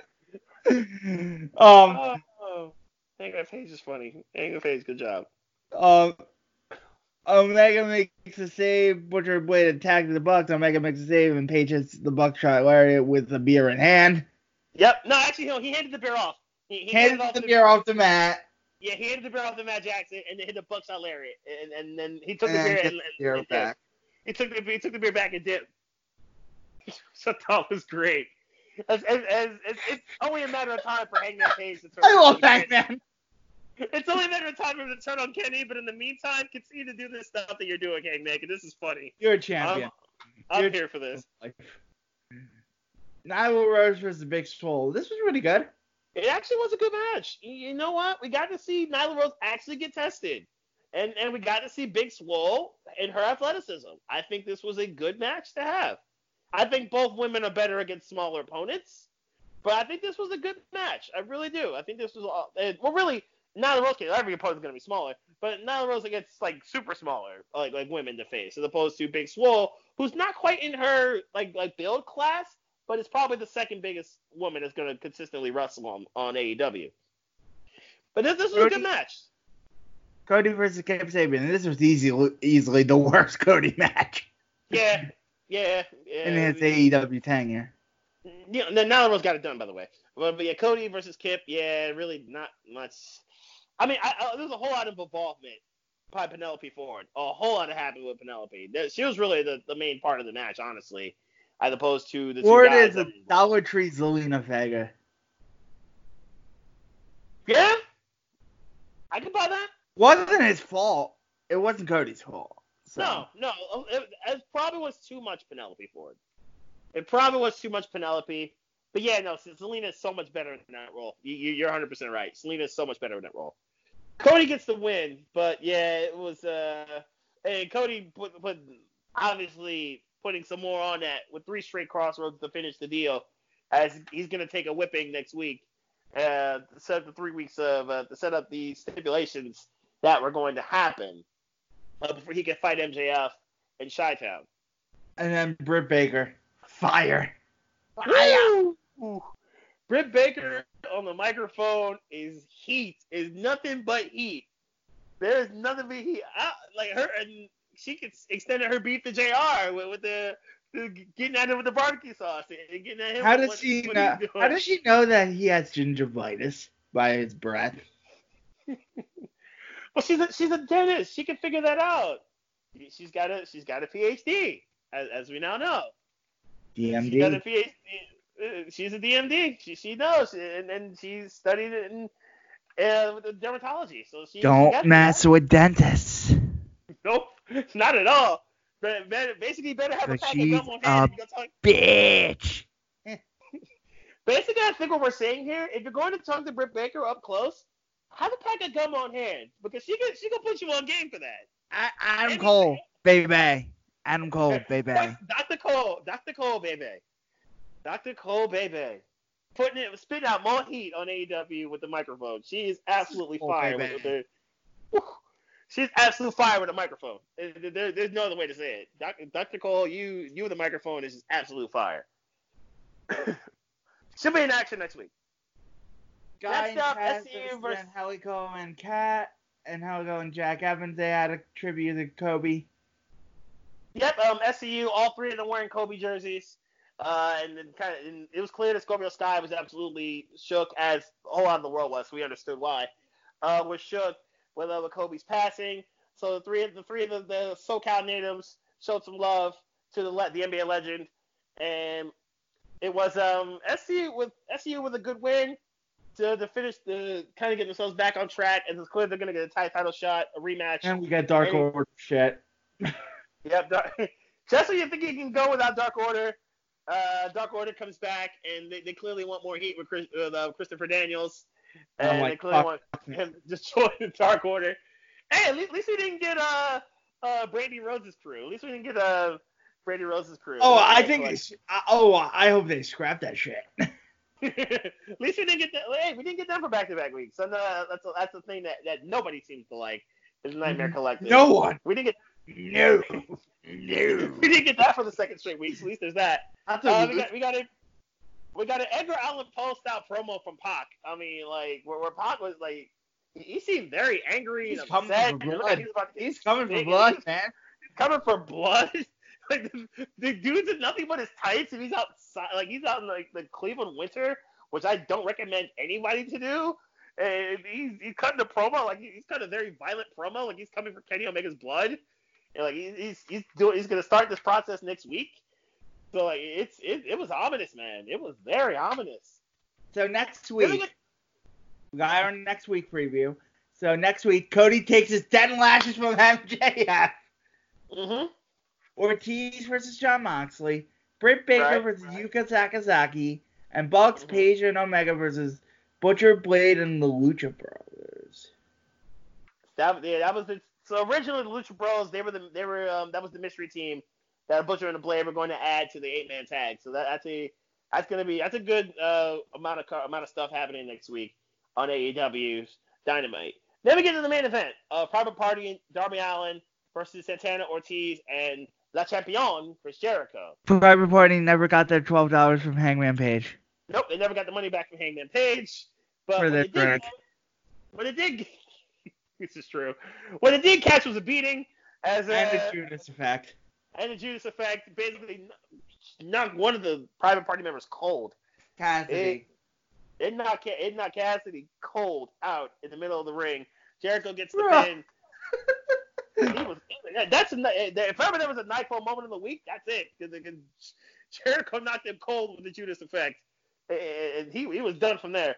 This turned into a beatdown, a five on one beating, a five on three, really five on two at this point.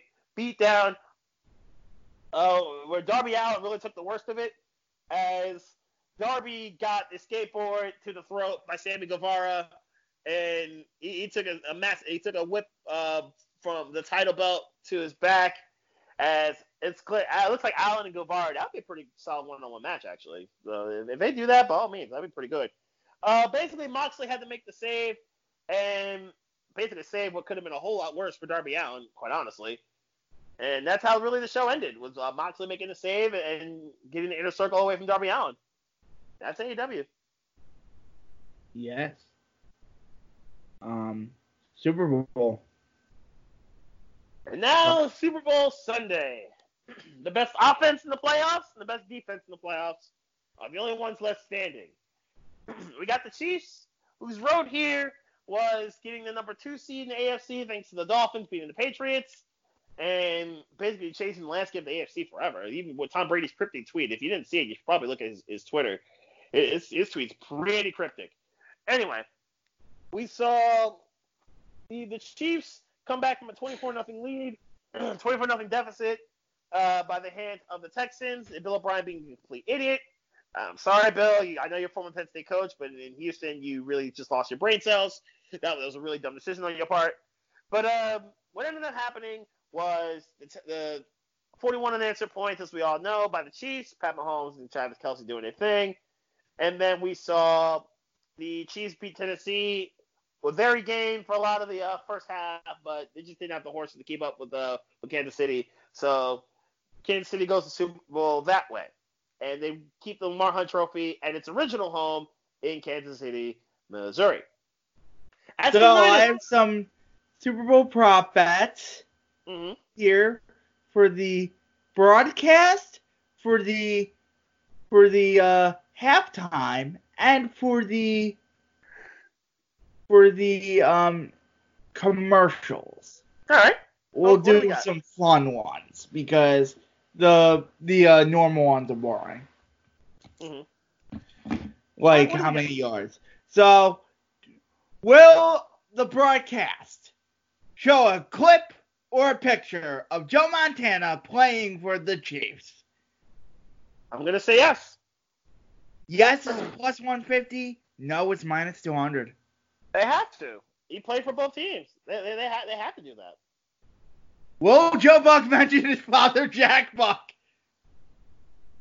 This one's interesting. As I know they talked about it, um, Jim Nantz did uh, talk about it as the Chiefs are winning the AFC title. How Jack Buck called Super Bowl one with the Chiefs, and now 50 some odd, 50 years later, 50 plus years later, uh, his son Joe is going to call Super Bowl 54 with the Chiefs. It might have been four and 54, but he definitely did call early Super Bowl Kansas City was involved in, and then his son's now going to call this one with the Chiefs in it.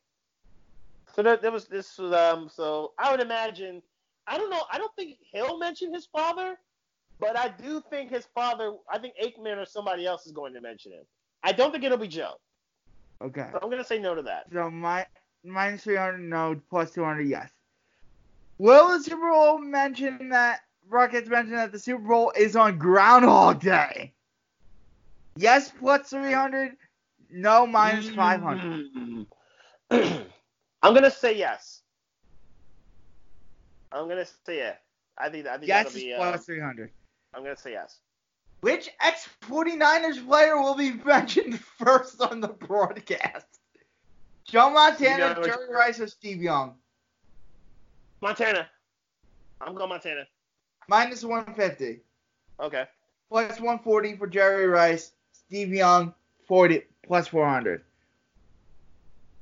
Will a John 316 banner or sign be shown?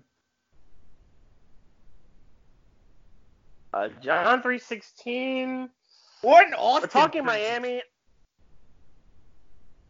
Austin's possible considering SmackDown is on Fox as well, and obviously they did WWE backstage in Miami at, the Super Bowl set. I'm going to say yes to John the uh, John 316 sign. That's at plus 300, minus 500 now. Will the broadcast mention Alex Smith? They have to. He's an integral part of how this went down with Kansas City. Absolutely, I think they do. And the 49ers. Yeah, I mean, yeah, yeah. Obviously, Alex Smith playing for both teams. Yeah, absolutely. Um, they're, they're gonna have to mention that. Plus, plus 300, yes. Minus 500 now. Will the broadcast mention Steve Bono? Hmm. Okay, now this one's interesting. Uh, I don't, I don't see Aikman and Buck being that kind of. They're not really pop culture-y with a lot with some of their commentary. They, they, they mention stuff, but they're not like over the top with it. They probably do, but they're not like over the top with their pop culture stuff.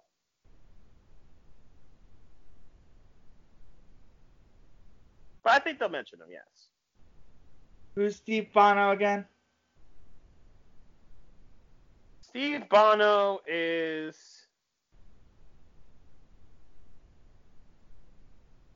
Steve Bono is he is a former uh, he's a former football quarterback in the NFL.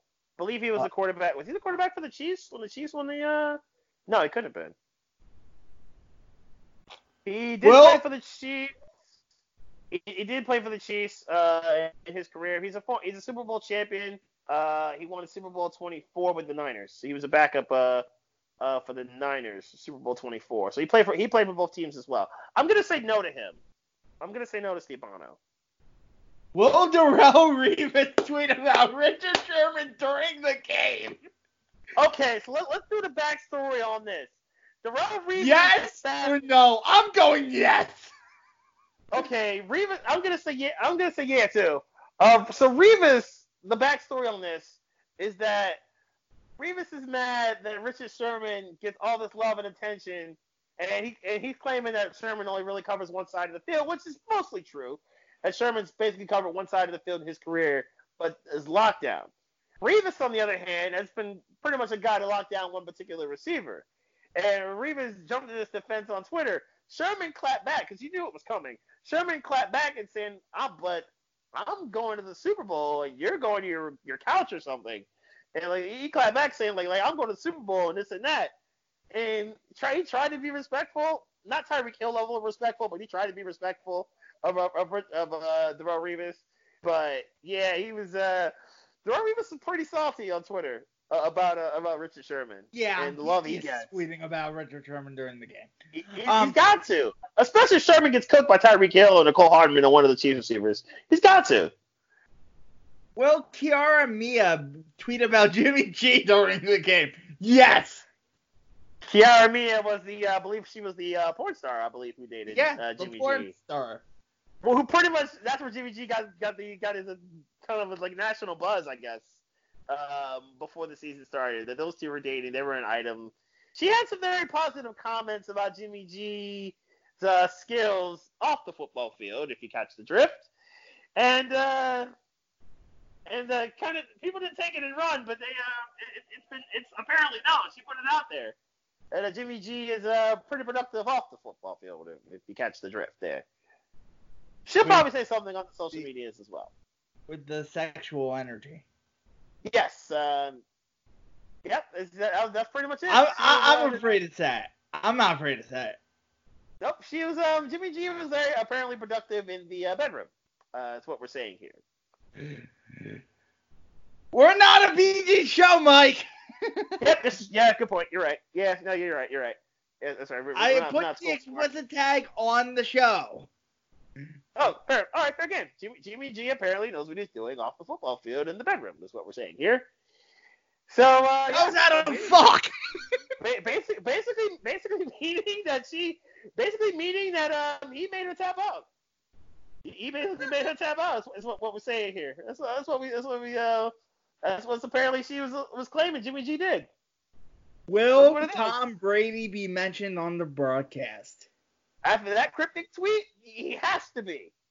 What cryptic and really, and, and okay, so the tweet that you, you, you may not have seen was Tom Brady basically showing a picture, a silhouette of himself, kind of looking out. It look, it's, it's unclear. It looks like he's going towards Gillette Stadium's field, but it's um, but it's just it's him, and it's like a black silhouette of him, so that you like, you, you can tell it's him because he put it out there, but it's Where's like this him tweet? either going. He sent it Is out it like down? five hours ago. No, no, no, it's still up. It's still up. People took it and ran. So Brady is basically, basically it's Brady kind of like a silhouette of him looking at, at Gillette Stadium's field, and he's like it's it's no it's a picture of him, but you, you can't you, you would know if it's him if he didn't send it, and that's all it is. There's no words. It's, it's just it's just a picture. It's no it's just a simple picture, and it's got shit. Patriots fans. It's got Patriots fans shook. Yeah, okay, he's looking at the tweet now. It's got Patriots fans shook. Oh shit, he's retiring. Yeah, uh, you see the yeah, you see it? Like it's he's looking at it now. It's like it's got some Patriots fans kind of shook. It prompted Jamal Adams to clap back like, please get out of the AFC East. Is what? He's wearing normal clothes too. Yes, he is. He, he's he's look like he's wearing a suit. You can tell. It looks like he's walking. It looks like he's walking towards. His hands are in his pockets. So you can't even tell. But uh, it looked like he's walking towards the away from the field. That's the point. That's the point I'm saying. Uh, That's the point. It's got Patriots fans kind of shook. It's got Pats fans kind of shook. Jamal Adams basically said, like, "Oh, that's his way of getting out of the AFC East," or that, that was his clapback. And like people were like, and Adam Ryan, I bought the CD at Starbucks the other day. there's, there's a whole lot of there's a whole lot of people that are that are just shook that, that are absolutely shook on Twitter responding.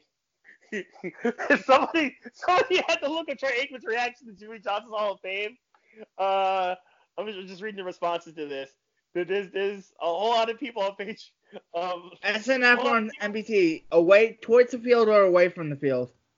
It looks like he's going to he's look like he's going away from the field. It looks like he's walking away from it. It legitimately looks like he's walking away Fifty-two from the field. percent says towards the field.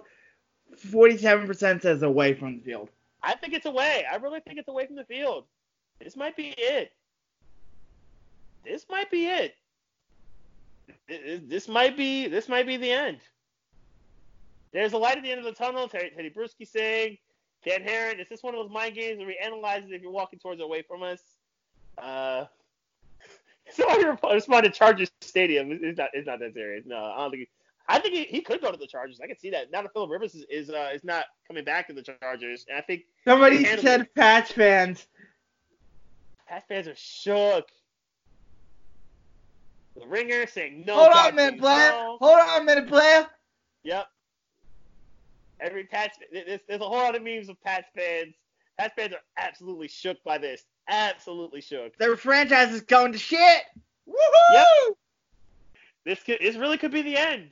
Did, did Ryan Fitzpatrick all but end? Because let's face it, I'm not sure if New England's not in this game if it weren't for Ryan Fitzpatrick throwing that TD to Mike Gesicki. Ryan. I'm not sure. I'm not sure. Thank you. Thank you, Miami Dolphins. Thank you, Beast Mike. Sure I'm not sure if they're not in this game if it weren't for Ryan Fitzpatrick. So th- this this makes me very happy that we're probably responsible for the end of New England's run. Yes, I take with great pride. New England, we did this to you. Will they show highlights of Donovan McNabb throwing up? I'm gonna say no. I'm gonna, I'm say, gonna yes. say no. I'm gonna say no. I'm gonna to that. do the plus eight under. Are, are, they, are they gonna mention Super Bowl 39? Absolutely. Are they gonna show Donovan McNabb barfing in Jacksonville? I'm gonna say no. If the Super Bowl were in Jacksonville, oh yeah, he's either gonna show him barfing. But I think since it's in Miami, not Jacksonville, I'm gonna say no, they don't show him.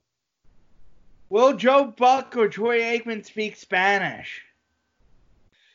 No, I don't think either are about their life. Uh, either are that are, are that kind of hip or. He's doing the Shakira performance. Shakira, Shakira.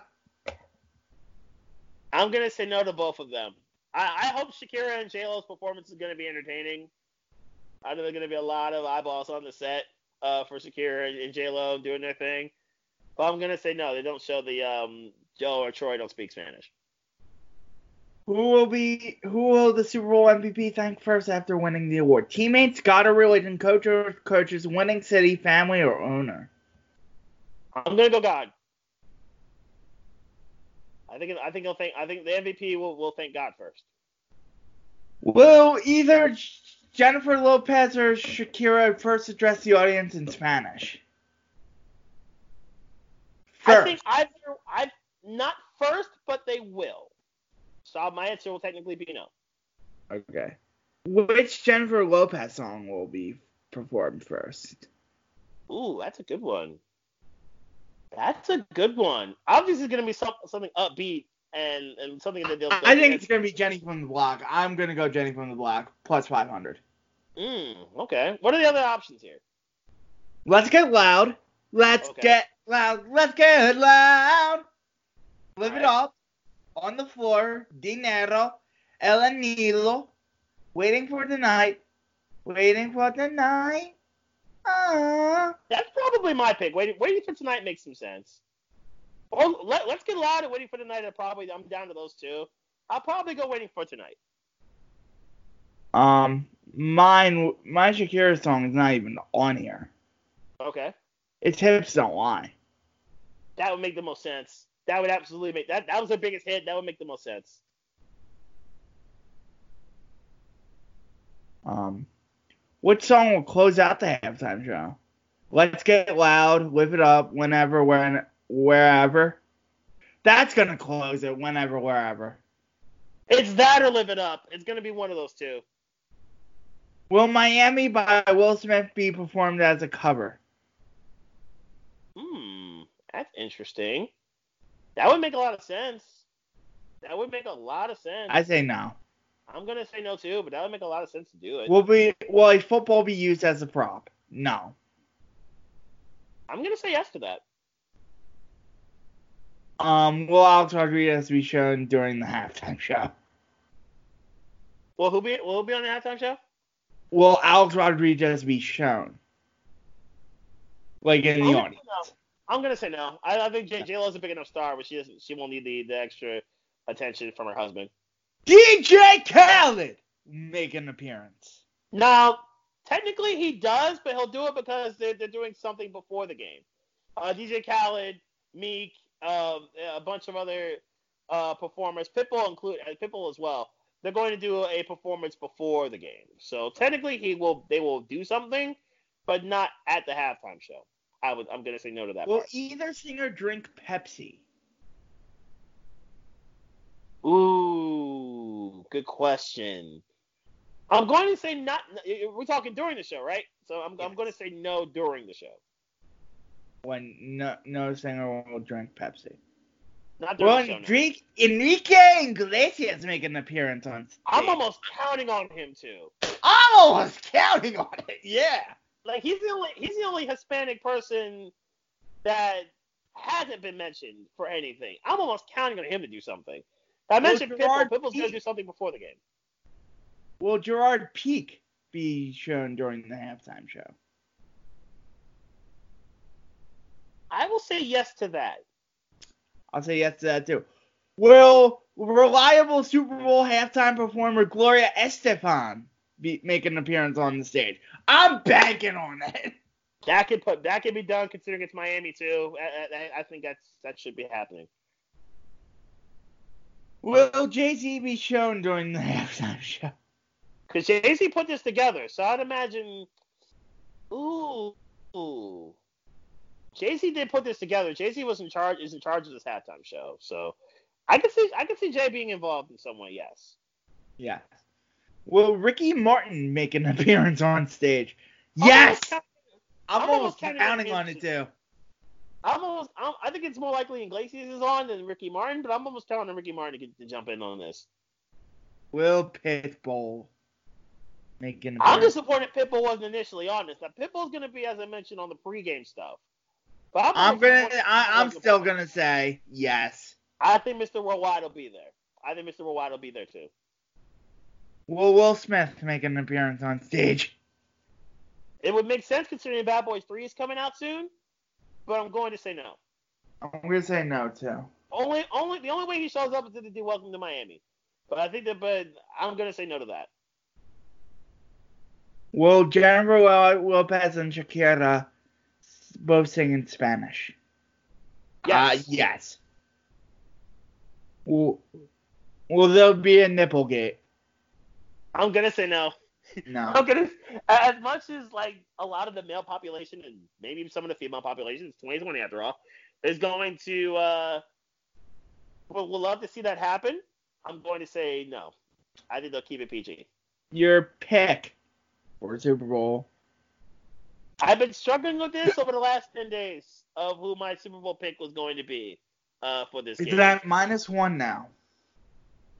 It's been pretty much hovering around that pretty much all week. Kansas One, City- one and a half. Now, the way I'm going to do this, it's been okay. Quarterback, obviously, quarterback is Kansas City. Running back, I'm going to go with the Niners depth. Receiver depth, I'm going to go. I'm going to do the tight ends separately. Receiver depth is obviously Kansas City. Tight ends, I think are as even as it gets. I think these are the two best tight ends in the game between Kittle and Kelce. I'll go Kittle because Kittle's more of a all, all around, well rounded. Offensive lines, both are productive. I'm probably. I'll go San going- Francisco. I'll probably, mm, yeah, I'll probably go Niners too. I'll probably go Niners there. D line, I'm going to. Hmm, D line's tough. The Niners have so much depth. The Niners have so much depth. I'm gonna go Niners. Niners, in the D line. I'll go Niners in the linebacking core too. I will go Niners secondary as well. So Niners sweep the defense, and then um, let's see, kicking Special teams. game. Kicking game, I will go Chiefs as a field goal kicking. Punting game, I will probably go. Actually, the kicking game. I'm sorry, I'm gonna go Niners in the kicking game. I will go. Punting, go Chiefs. Punting is gonna go Chiefs. Return game is gonna be Chiefs as well. And then coaching, I will go Chiefs. Ooh, all this in play. Normally, when it comes to best offense, versus I'm going defense, I think- 49ers. Mm. I'm going 49ers over. I don't think the Niners can get into a shootout. I mean, I guess the Niners went to New Orleans and they beat New Orleans in a shootout, so that they're capable. They can get into a shootout. I'm gonna go Chiefs. This is hard. This Super Bowl is hard to pick. My mind is thinking 49ers, my heart's thinking Chiefs. And Because- a lot of people, I- I get it. A lot of people in Philadelphia are saying it's time for Andy to get one. I know Andy, I know Angelo Cataldi's not, but I think a lot of people are saying it's time for Andy to get one. Who's get saying? to the ring. Who's who's not thinking that Oh. way? WIP did a, a whole day, Andy Reid Appreciation Day, and I think they're still doing it. They did Andy Reid Appreciation Day, and the first show, obviously, on every day is Angelo Cataldi's. Cataldi's been anti Andy Reid pretty much since Super Bowl 39, and how uh, they mis how badly he mismanaged that. What a whiner! What a he- whiner, he's been anti-Reid ever since.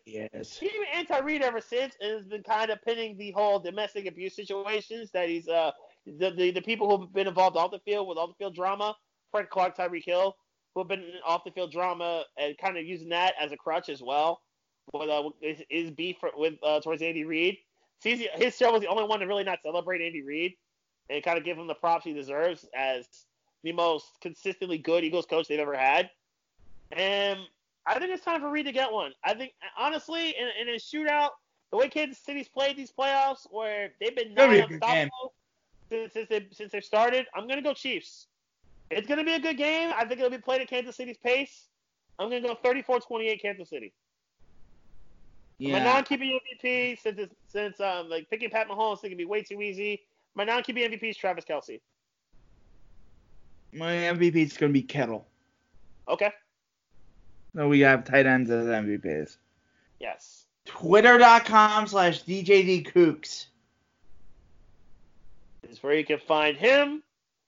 Is uh twitter.com slash beast mike is where you can find me. Obviously, I'll be tweeting about the uh, Super Bowl and uh, all the good stuff that's going to involve that. And I, we're going to talk about the commercials, I'm sure. All right, what company has the best commercials? What, what company? Who you got for the best commercials? Probably Budweiser. Well, what, usually the ones the go-tos are Budweiser and or Frito and or the Frito Lay Corporation. Uh, usually those are the two go-to companies. Budweiser And- already released their commercial. I didn't see Budweiser. I, I'm I'm trying to stay away from Super Bowl commercials. I'd rather see them as they happen. They've been pretty lackluster the last couple years, to be honest. Yeah, I I, don't really watch for the commercials. I watch for the game. Right. They, they've been pretty lackluster the last couple years, to tell you to tell the truth. I hope they come up with some good ones this. I hope the companies come up with good ones this year. I'm sure. I'm, I'm not sure how much they. I'm sure it's gonna cost a, a cool million and a half for the 30 second spots, something like that. That's that's pretty much the going. That's what the going rate's been the last couple years. Is, is a milli plus. How much? I'm gonna I'm gonna see how much for a Super Bowl. Thir- it's 30 second Super Bowl spot. Is probably what you're looking for. Two. Four point five million dollars. Woo! The cost had reached five point six million dollars in 2020. For a 30 second spot, we're talking 4.5. NFL making serious cake. So we're talking, okay, that's probably a good, let's say 40, let's say 40 ads. Let's say that's probably a good 40, No, it's 5.6 this year. oh, 5.6, oh, it's 5.6 million. Yep. Okay, so 5.6 million, and I'll say by good, let's say 45 to 50. We'll say 50 ads.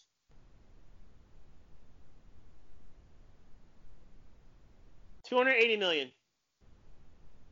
That's two hundred eighty million. Bruh.